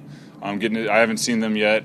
Um, so I'm excited to go. You know, my mom, dad, little sister here, my niece. So that's the things that are that are really special, especially this time of year. Just going to embrace them and spend time with them. So it's the stuff I'm looking forward to. Players have talked about other players talked about how they how you inspired them. Uh, about Chris Long's shrine shrine brought to you this week. One, what what'd you think of the shrine? And two, do you get the feeling? Uh, do you get that feeling from the other players in the locker room? Uh, Chris is a character. We have a long history together. Um, love him. Um, I, I, think the big thing is I just want to be me. Um, I want the guys to know that when I go in there, they're, that's who I am. Um, you know, when I step in the huddle, I'm not going to change when I'm, you know, we're at a restaurant or out in public. Like, I want to be who I am. I want to be genuine, and I think that you know that's that's a powerful thing. Um, there's a lot of times where we try to be politically correct, and you know we don't get to show our personalities. Um, I know Doug says it. I know Andy Reid says it. Um, but they always taught me, you know, let your personality show. You know, we all come together as a team. Um, we have X's and O's, but the way teams win is there's personalities. Let them show, let them play, stick to, with one another, and you're seeing a lot of that throughout the game. You're seeing a lot of that in practice and meetings, and, and that's really important. That's what a family is. Everyone's different, but everyone can come together in a uh, common goal. So um, tonight was a, a, fun night for all of us to do that. Is that the question? It's the last one of the season. Did it occur to you that this might be the last time you're playing here? Yeah, it, it did. It did. Um, it's uh, it's emotional. Um, I, like I said, I love playing in Philly. Um, I, I, knew this was, you know, there's a chance this could be it, and you know, I don't think about the future, but I, I am aware of that because this city means a lot to me. This team means a lot to me. Wearing that jersey means a lot to me. A couple weeks ago, when I ran out of that tunnel, um, I didn't expect to play. I didn't, you know, I was I'm there to support the team and do what I can, and I got emotional then because I knew that there's a chance it's coming to an end. But at the end of the day, I am very grateful for every opportunity to play here, to play in front of our fans, to wear that jersey, no matter what. No one can ever take that away from me. Um, and this was a special one tonight. I don't know what the future holds. I'm not going to worry about it. I'm just going to focus on now, enjoy just being in Philadelphia, enjoy the people, enjoy wearing this jersey because um, it's some of the most special moments of my life. If it, if it is your last game here, you go out setting the franchise record for passing yards in the game. What does that mean to you? I think the big thing is you just, you know, I always look at records as who's involved. It's not just me. There's a lot of guys that made an amazing amount of plays. The line gave me protection. Um, you know, each game is a different entity. Some games you got to rush for three touchdowns, you don't throw any. Some games you know you don't get any passing yards, but somehow you win. And then some days, some days or some games you just have to light it up. And this was one of those games. Um, you know, I, I always think back to my teammates, the people who are there, the coaches that put us in the position, talking on the sidelines. So that's what it means to me is the people that are involved. And obviously, you know, it's a team thing. Time for a couple more questions. Nick, well, you've been around uh, Zach for a lot of years. Um, he, he, obviously broke the record for tight ends.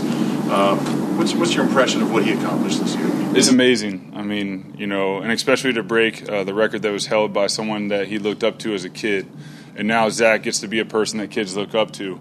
Um, there's a lot of kids out there, probably you know, middle school, elementary school, high school football. They're looking at Zach Ertz and like what he does. And he's impacting a lot of people by not only how he plays but what he says after he breaks records. And that's the thing that's the most amazing to me. Um, but i'm super proud of him. Um, he, he's had an amazing career. He's had an amazing year. And uh, you know we still have work to do. Nick, after you threw your interception it seemed like you went around to the team and, and, and had a word with them on the sideline. Is that accurate? And if so, what was your message?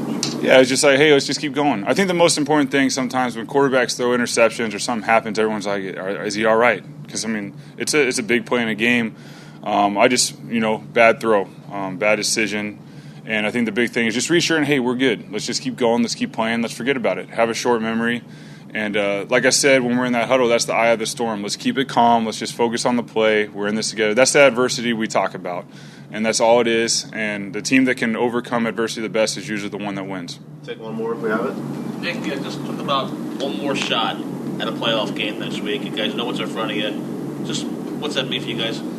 Uh, it means everything. Just to play another game as an Eagle means everything to us. Um, but a lot of the different things, you know, we can't control a lot of the scenarios. All we can control about is our preparation, what we do on a day in and day out basis at the NovaCare facility, getting ready for the next game. So um, this week, more than anything, just staying in the moment, controlling what we can control, you know, enjoying the moment with one another. That's what it's about. All right. Thanks, Jess. Thank y'all. Merry Christmas.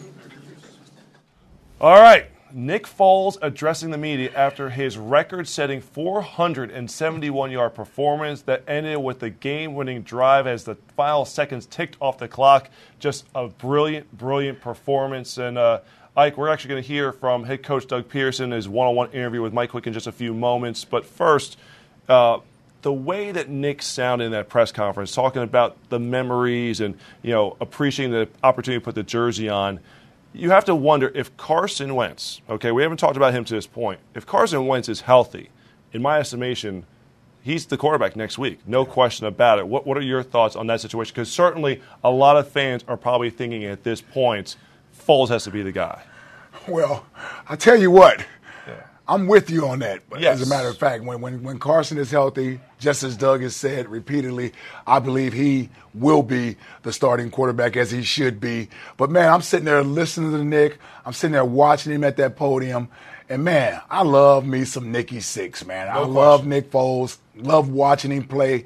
I love his approach uh, to the game. I love how he loves his teammates, how he loves playing here. He's loving 'em. and and because of the Cowboys winning uh, earlier today, yeah, this will more than likely be Nick Foles' last time he plays as an Eagle uh, in Lincoln Financial Field. Now, we don't know what the future holds, whether or not he'll be back. Now, all that stuff will work itself out in the offseason, but there is that possibility that he could have suited up for the last time as an Eagle in Lincoln Financial Field, and I'm glad that that was somewhat in the back of his mind. I talked about talked about this on my radio show earlier this week not just for Nick, but for several guys, right, that have pending free agencies coming up, and they they aren't going to let it consume their thinking throughout the week. But I remember my last year, the Super Bowl year here. this, yeah. it's AFC championship game, It's in the back of your mind that this is the last time that I could be walking out on the field uh, to play in front of these these awesome fans. And so for Nick to put on the performance that he did today, man,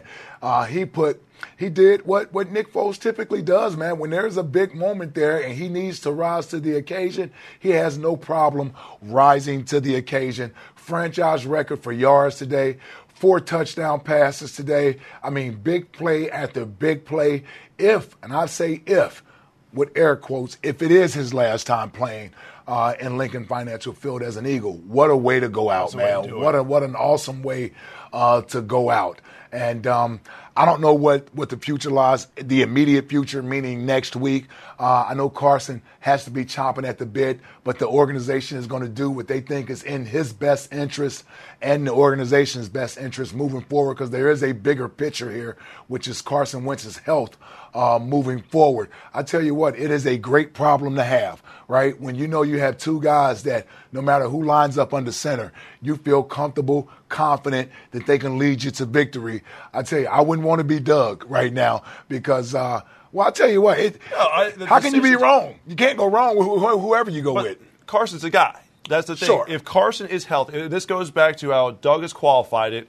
If there's no chance for him to further injure himself, Mm-hmm. okay, and that's the biggest thing because you are 100% right about the big picture that Wentz is a franchise.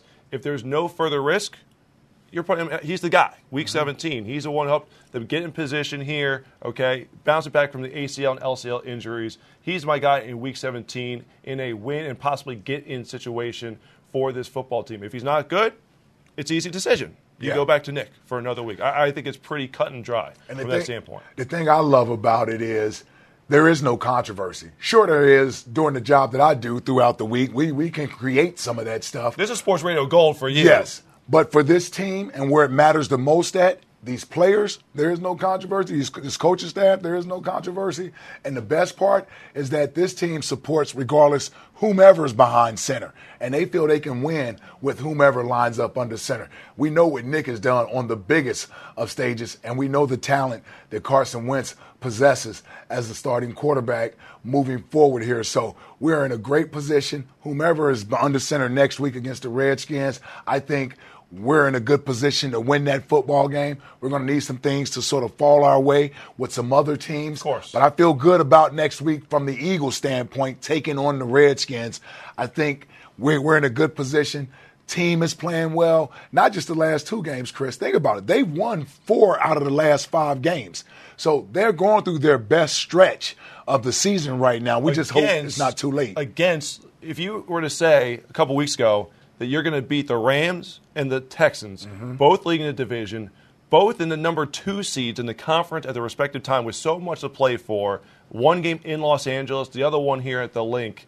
Now, most people said no chance the Eagles Yeah. would pull it off, and they've done it in a thrilling fashion in back-to-back weeks. So, Doug Pederson, we talked about him for most of the show here with the brilliant play calling, the aggressive nature of his play calling today, especially when you contrast it and compare it to what Bill O'Brien did for the Texans. Uh, Doug Pederson spoke with Hall of Fame wide receiver Mike Quick. It's our weekly one-on-one interview post-game. Let's send you all to that right now.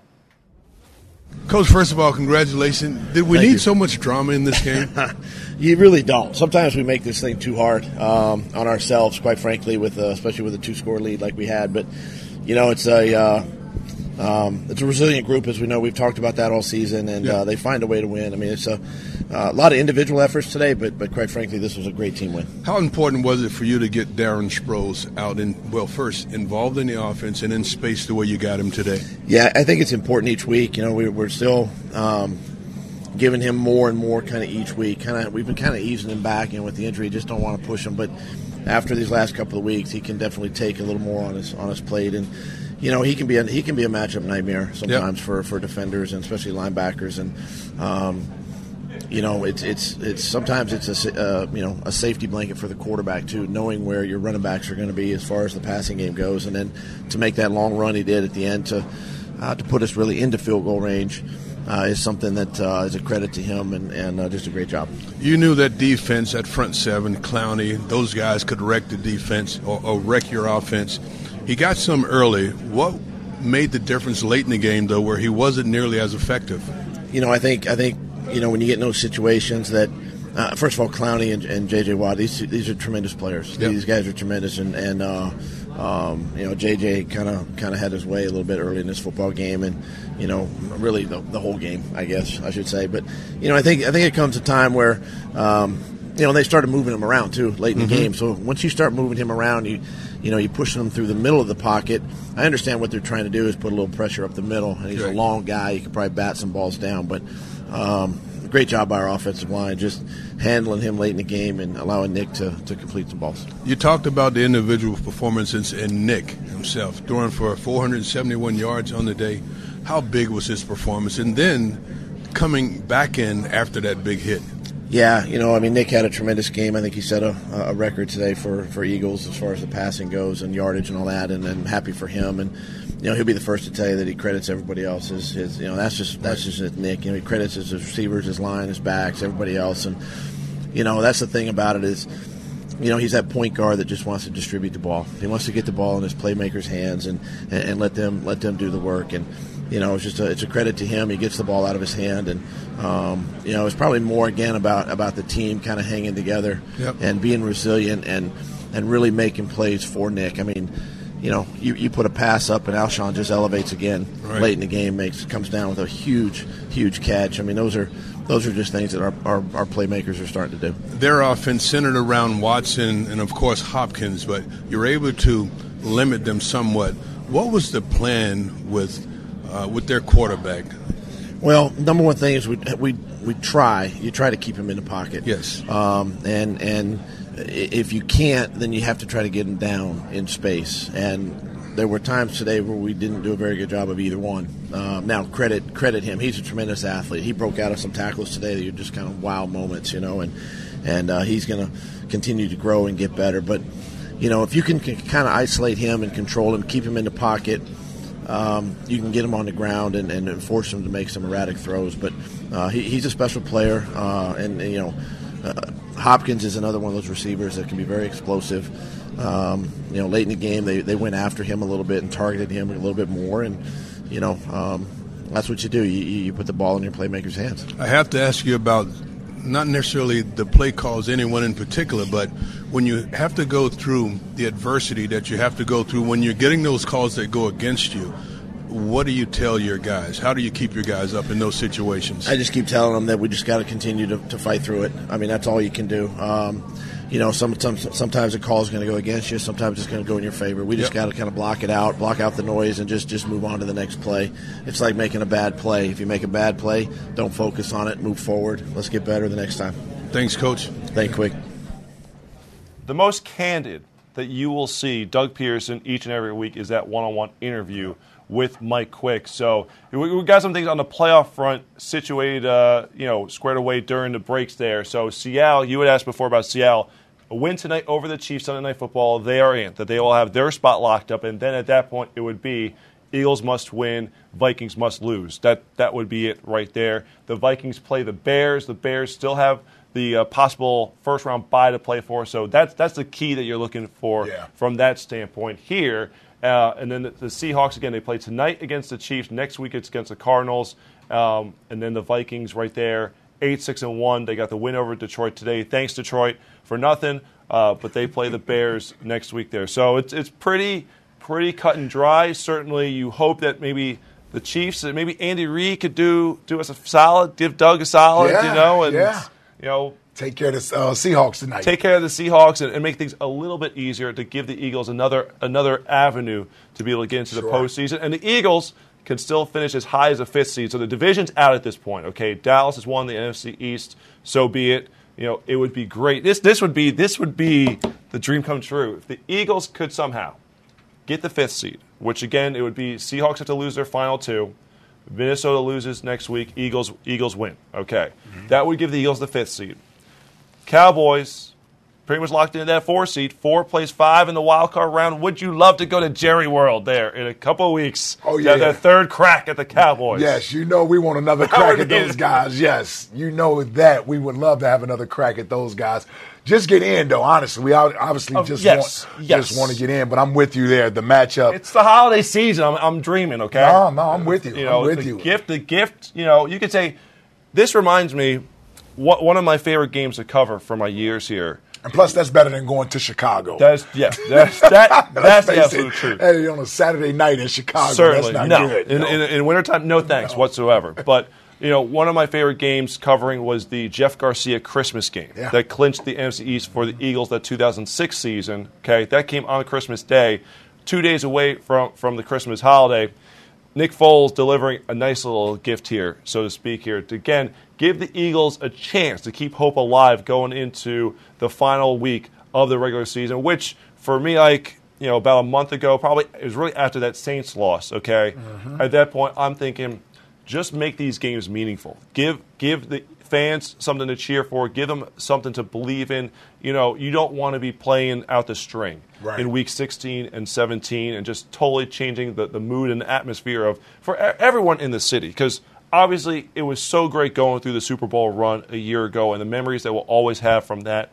But you want you want a little more. Okay, Oh, we've yeah. had we've had the taste. We we, we want to keep getting to the Postseason table. play is great. You Yeah, want postseason, yes. is, postseason play, you get in, and then you see what happens after you get in.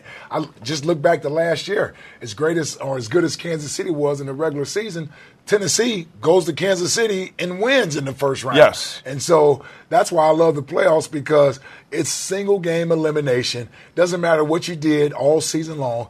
Typically, the teams that are playing the best football late in the year are the most dangerous teams, especially in that first round. That's why you saw Atlanta knock off the Rams last year in the first round. I just mentioned Tennessee knocking off the Chiefs. Stuff like that happens in that wild card round. And with the Eagles, if they were to win next week, they would have won five out of their last six games heading into the postseason if they were uh, able to qualify. So that's sort of what you want to be doing. Uh, just get in and let the chips fall where they may. And I guarantee you, no one wants to wants to play the defending champs if they get into the playoffs. No, not at all whatsoever. So again, the Eagles have to win next week. Going going into today, no matter what happened today. Yeah, there was a, there was believe it or not a scenario where if the Eagles lost today, there would still be a chance. No, the Eagles. over. That's over. Yeah. Eagles won, took care of business, but they still have to win next week in Washington, and it will be interesting to see how they respond after such a deflating loss yesterday to Tennessee. Yeah, uh, I've been in that position before, Chris, uh, down in Atlanta. And uh, I would imagine there's going to be a lot of packing this week down in D.C. They'll be getting ready for the offseason, Yeah. right? I mean, Josh Johnson, he'll be happy. He hadn't played football in years. I mean, he's just happy to be back on a roster. So he may be a one-man crew out there next week. But everyone else, I t- guys, when they know that they have nothing to play for and their season is over with, the last thing they want to do is get injured and to be stuck in the city that they play in for the whole offseason rehabbing. So um, I would I would imagine Washington will start the game off, giving the old good college try. But if the Eagles were to get up on them early, uh, I, They're I- packing it they're in. packing it in. They're they're packing it in. They have no reason to fight. They know that they're pretty much eliminated from playoff contention.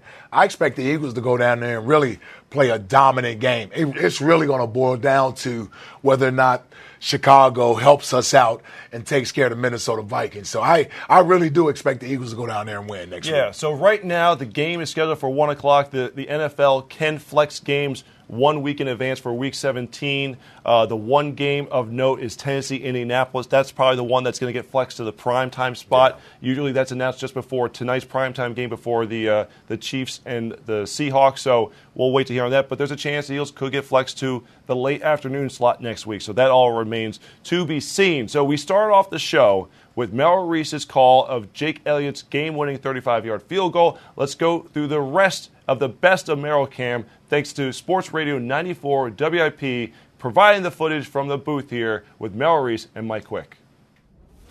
This is fourth down and about two. Foles takes it. He's back. He fires out. He's got Sproles. 30, 25, 20, 15, 10. Cuts back at the 5. He's in! Mighty Miles took it in! How sweet is that? 37 yards. How sweet is that?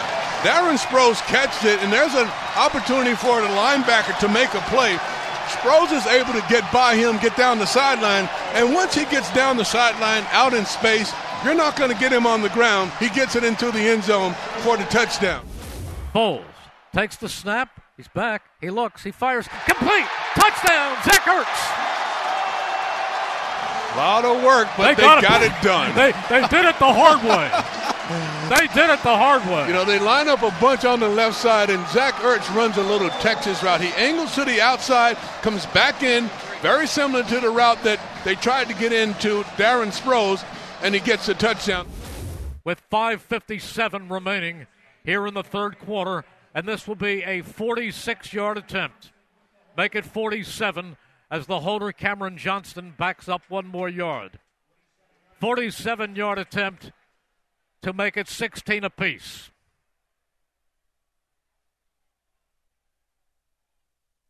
Ball is spotted. Kick is away, and the kick is good. We're tied at 16. Two and a half minutes to go in the third quarter. 16 16. First and 10 Eagles. Ball at their own 17. Sproles. Position to the left of Foles. Foles straight back. He looks, steps up, starts to run. He is going deep. He is firing, and it is caught.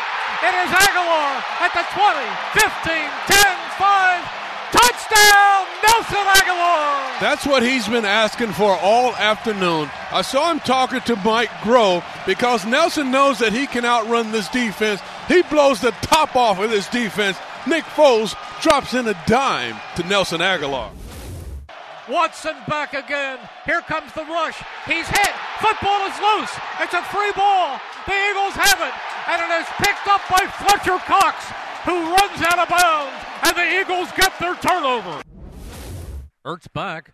He is floating it. It is complete to Ertz. Ertz at the 10. Ertz at the 5. Ertz to the end zone. Another touchdown for Zach Ertz. This is the 24 best yards. piece. That's the best piece of running I've ever seen by Zach Ertz. He catches a little flat route. He gets upfield. He avoids the linebacker, and then he avoids the safety. Ball at the 21.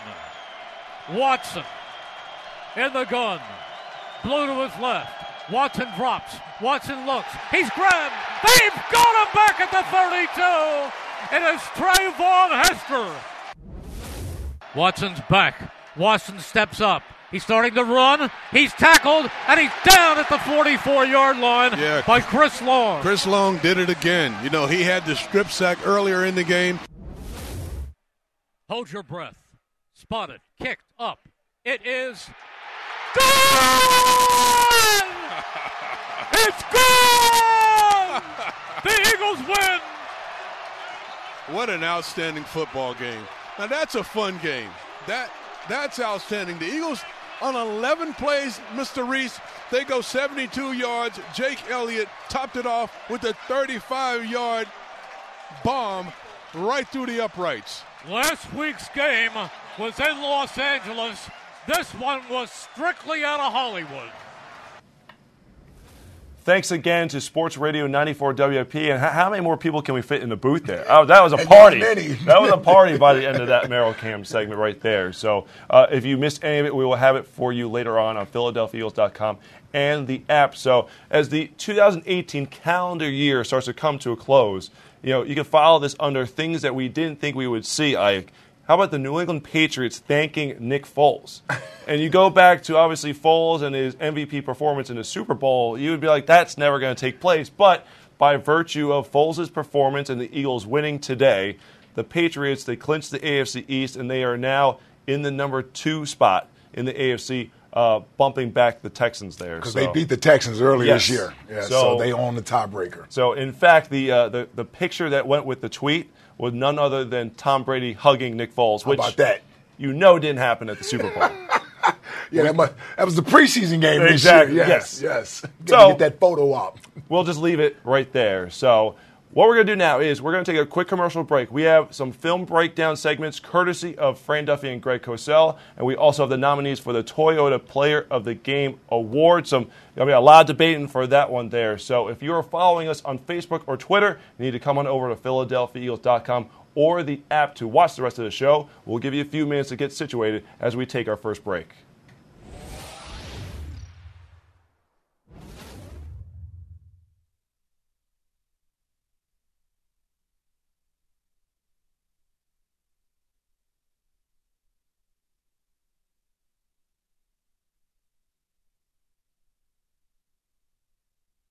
The life of a Philly sports fan is a wild ride. Some years we triumph, some years we trust. What never changes year after year is how we get to the game.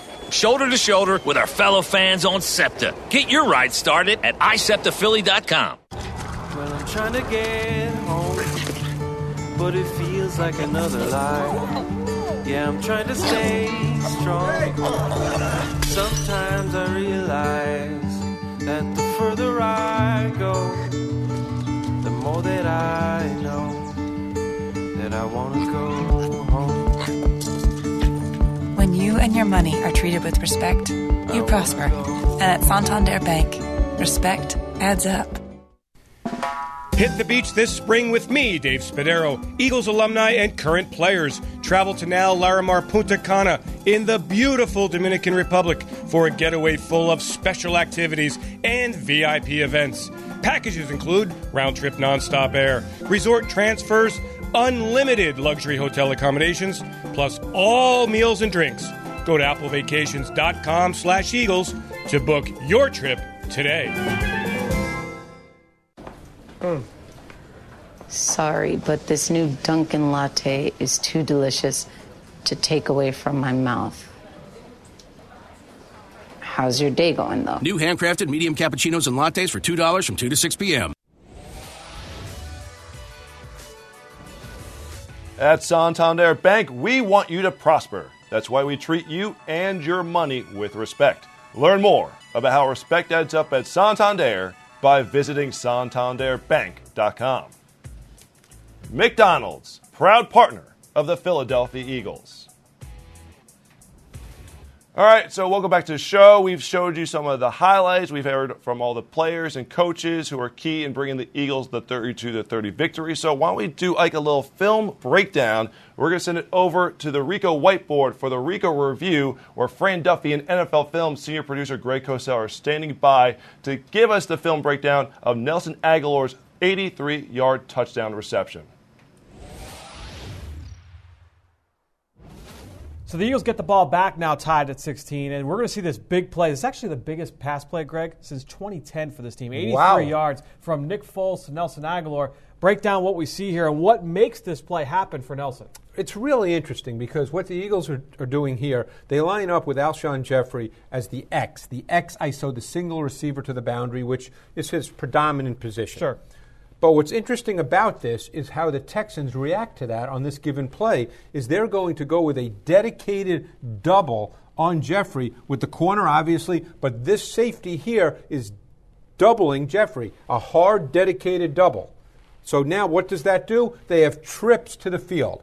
They've got Ertz inside, and they've got Nelson Agholor right here. Those are the key people. So, but if you see now, because of this safety dedicating the double onto Jeffery, you get basically man to man, zero man. There's no help over the top of any of these players. So that whole area is wide open. So now what we'll do is we can clear this, Fran, and we can run the play and keep your eye on all this. And if we freeze it, as we see right about here, so what happens? There's the double, clear. Here's Ertz with Justin Reid, the safety, running with him. So what does that do with Agholor? He's now one on one running the deep post against Tyrann Mathieu, and there's no help. So that's where Nick Foles is looking, and he has to move and navigate the pocket, and he does it beautifully, but he's waiting for that to all happen because he knows he has the one on one with the deep post to Agholor versus Mathieu. So let's now run this. This is a great throw, by the way, because this is a long distance throw, and he drops it right in the bucket. Beautifully thrown ball, but very interesting how the Texans would play that. Yeah, anytime you're running a deep post route down the middle of the field from an inside receiver, you want that to go right between the pipes and then went right between the hashes. Oh, no throw. question. And, and if that if that post safety is removed, as he was with the double, then there's no one there. Yeah, big play there from Nick Foles to Nelson Agholor. Ti- sends the Eagles ahead now, 23 to 16. All right, you can check out the entire All 22 review tomorrow morning right here on PhiladelphiaEagles.com and the Eagles app. And Ike, we, we talked about that play earlier in the show before seeing that film breakdown. You said correctly he had Zach on the play. Certainly Yeah. on on the corner route would have been able to hit him on that. But the fact of the matter is, if you're going to go big, go big or go home. And you know Nelson Agholor stepping up in the biggest because I it's not just the touch that Nick put on the ball, but but it was a phenomenal job by Agholor catching the ball over his shoulders there and then being able to finish off. Tyrann Mathieu, obviously, the one on one coverage at that point, he was in the dust. So Agholor was just uh, taking some time off the clock.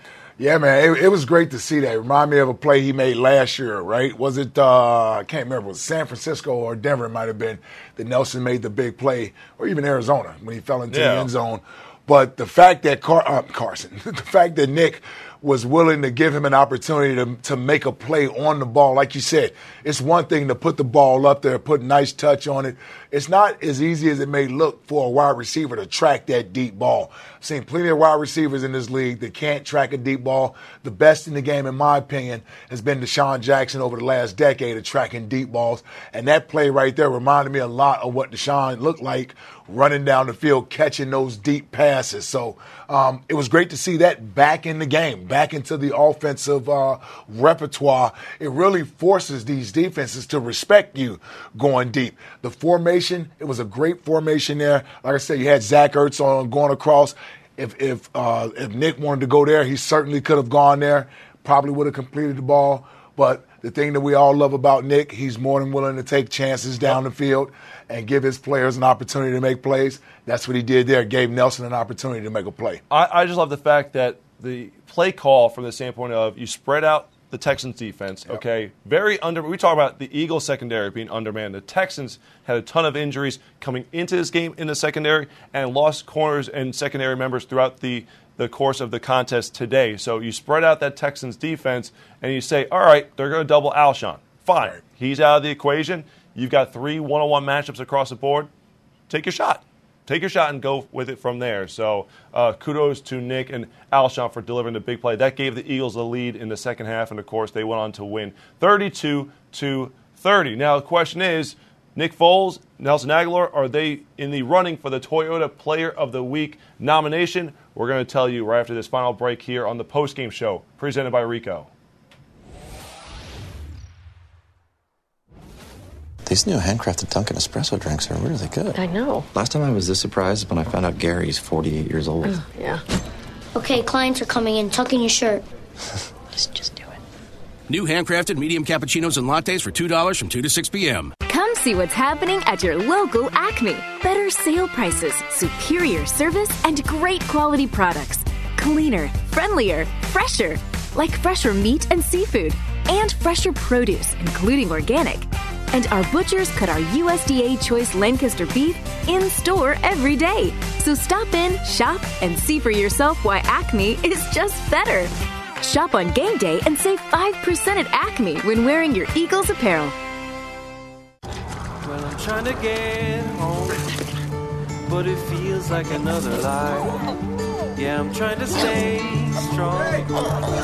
Sometimes I realize that the further I go, the more that I know that I want to go home.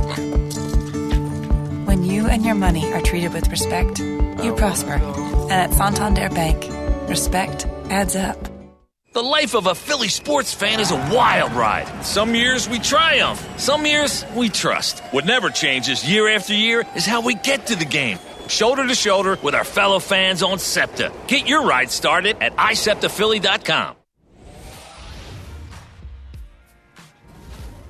This season, the Eagles High School Football Showdown, presented by Rothman Orthopedics at Jefferson Health, celebrated local high school football coaches and their teams. Visit PhiladelphiaEagles.com slash showdown to check out the weekly results and videos and to find out which coach will be selected as the Coach of the Year. Now is your chance to vote for the Toyota Player of the Week. Go to PhiladelphiaEagles.com slash Toyota Player of the Week to cast your vote and get a chance at a brand new Toyota. So, where do we begin? You got to start with number nine. Nikki Six himself. Look at the numbers. Franchise single game record 471 passing yards, four touchdowns, over 70% completion percentage. A gutsy effort on the final drive. Eagles down 30 to 29, taking the shot in the end zone. Had to come out for one play. Nate Sudfeld, how about Nate Sudfeld throwing the ball in his one rep out there in the field? But nonetheless, though, Foles coming back in, getting key third down conversions to Alshon Jeffery on that drive to Zach Ertz and setting Jake Elliott up to get the game-winning 35-yard field goal. Yeah, I mean, we we've talked a lot about Nick today, and rightfully so. Um, wow, last two weeks, Nick Foles, man, um, just another outstanding performance to set the franchise record uh, for passing yards in the game, to go along with four touchdowns, and not only that, just the the, the key clutch throws late in the game that Nick Foles was able to Yep. make, big throw after big throw, time after time. Um, just another outstanding job from Nick. Look, there, there was no run game today. Texans run defense outstanding. This was on Nick Foles' shoulders, and he delivered in a big way. So the recipient of a lot of those passes is our second nominee, tight end Zach Ertz. And, you know, just from setting the record for most receptions by a tight end in NFL history, that alone would have warranted consideration for it. But 12 catches on 16 targets, over 100 yards receiving, two touchdowns, including a big catch and run, and he also had a huge 20 yard reception on a third down on the final drive, which really set them up in field goal range. Yeah, another great job from Zach Ertz. You know, you want to make sure that you appreciate what Zach Ertz is doing this year. And week to week, sometimes you see his numbers, and we can sort of take it for granted uh, because he seems to put up these type of big numbers every week. But just having a historical season, uh, really an all-pro season in my opinion, best tight end in be football, all-pro season. best tight end in football.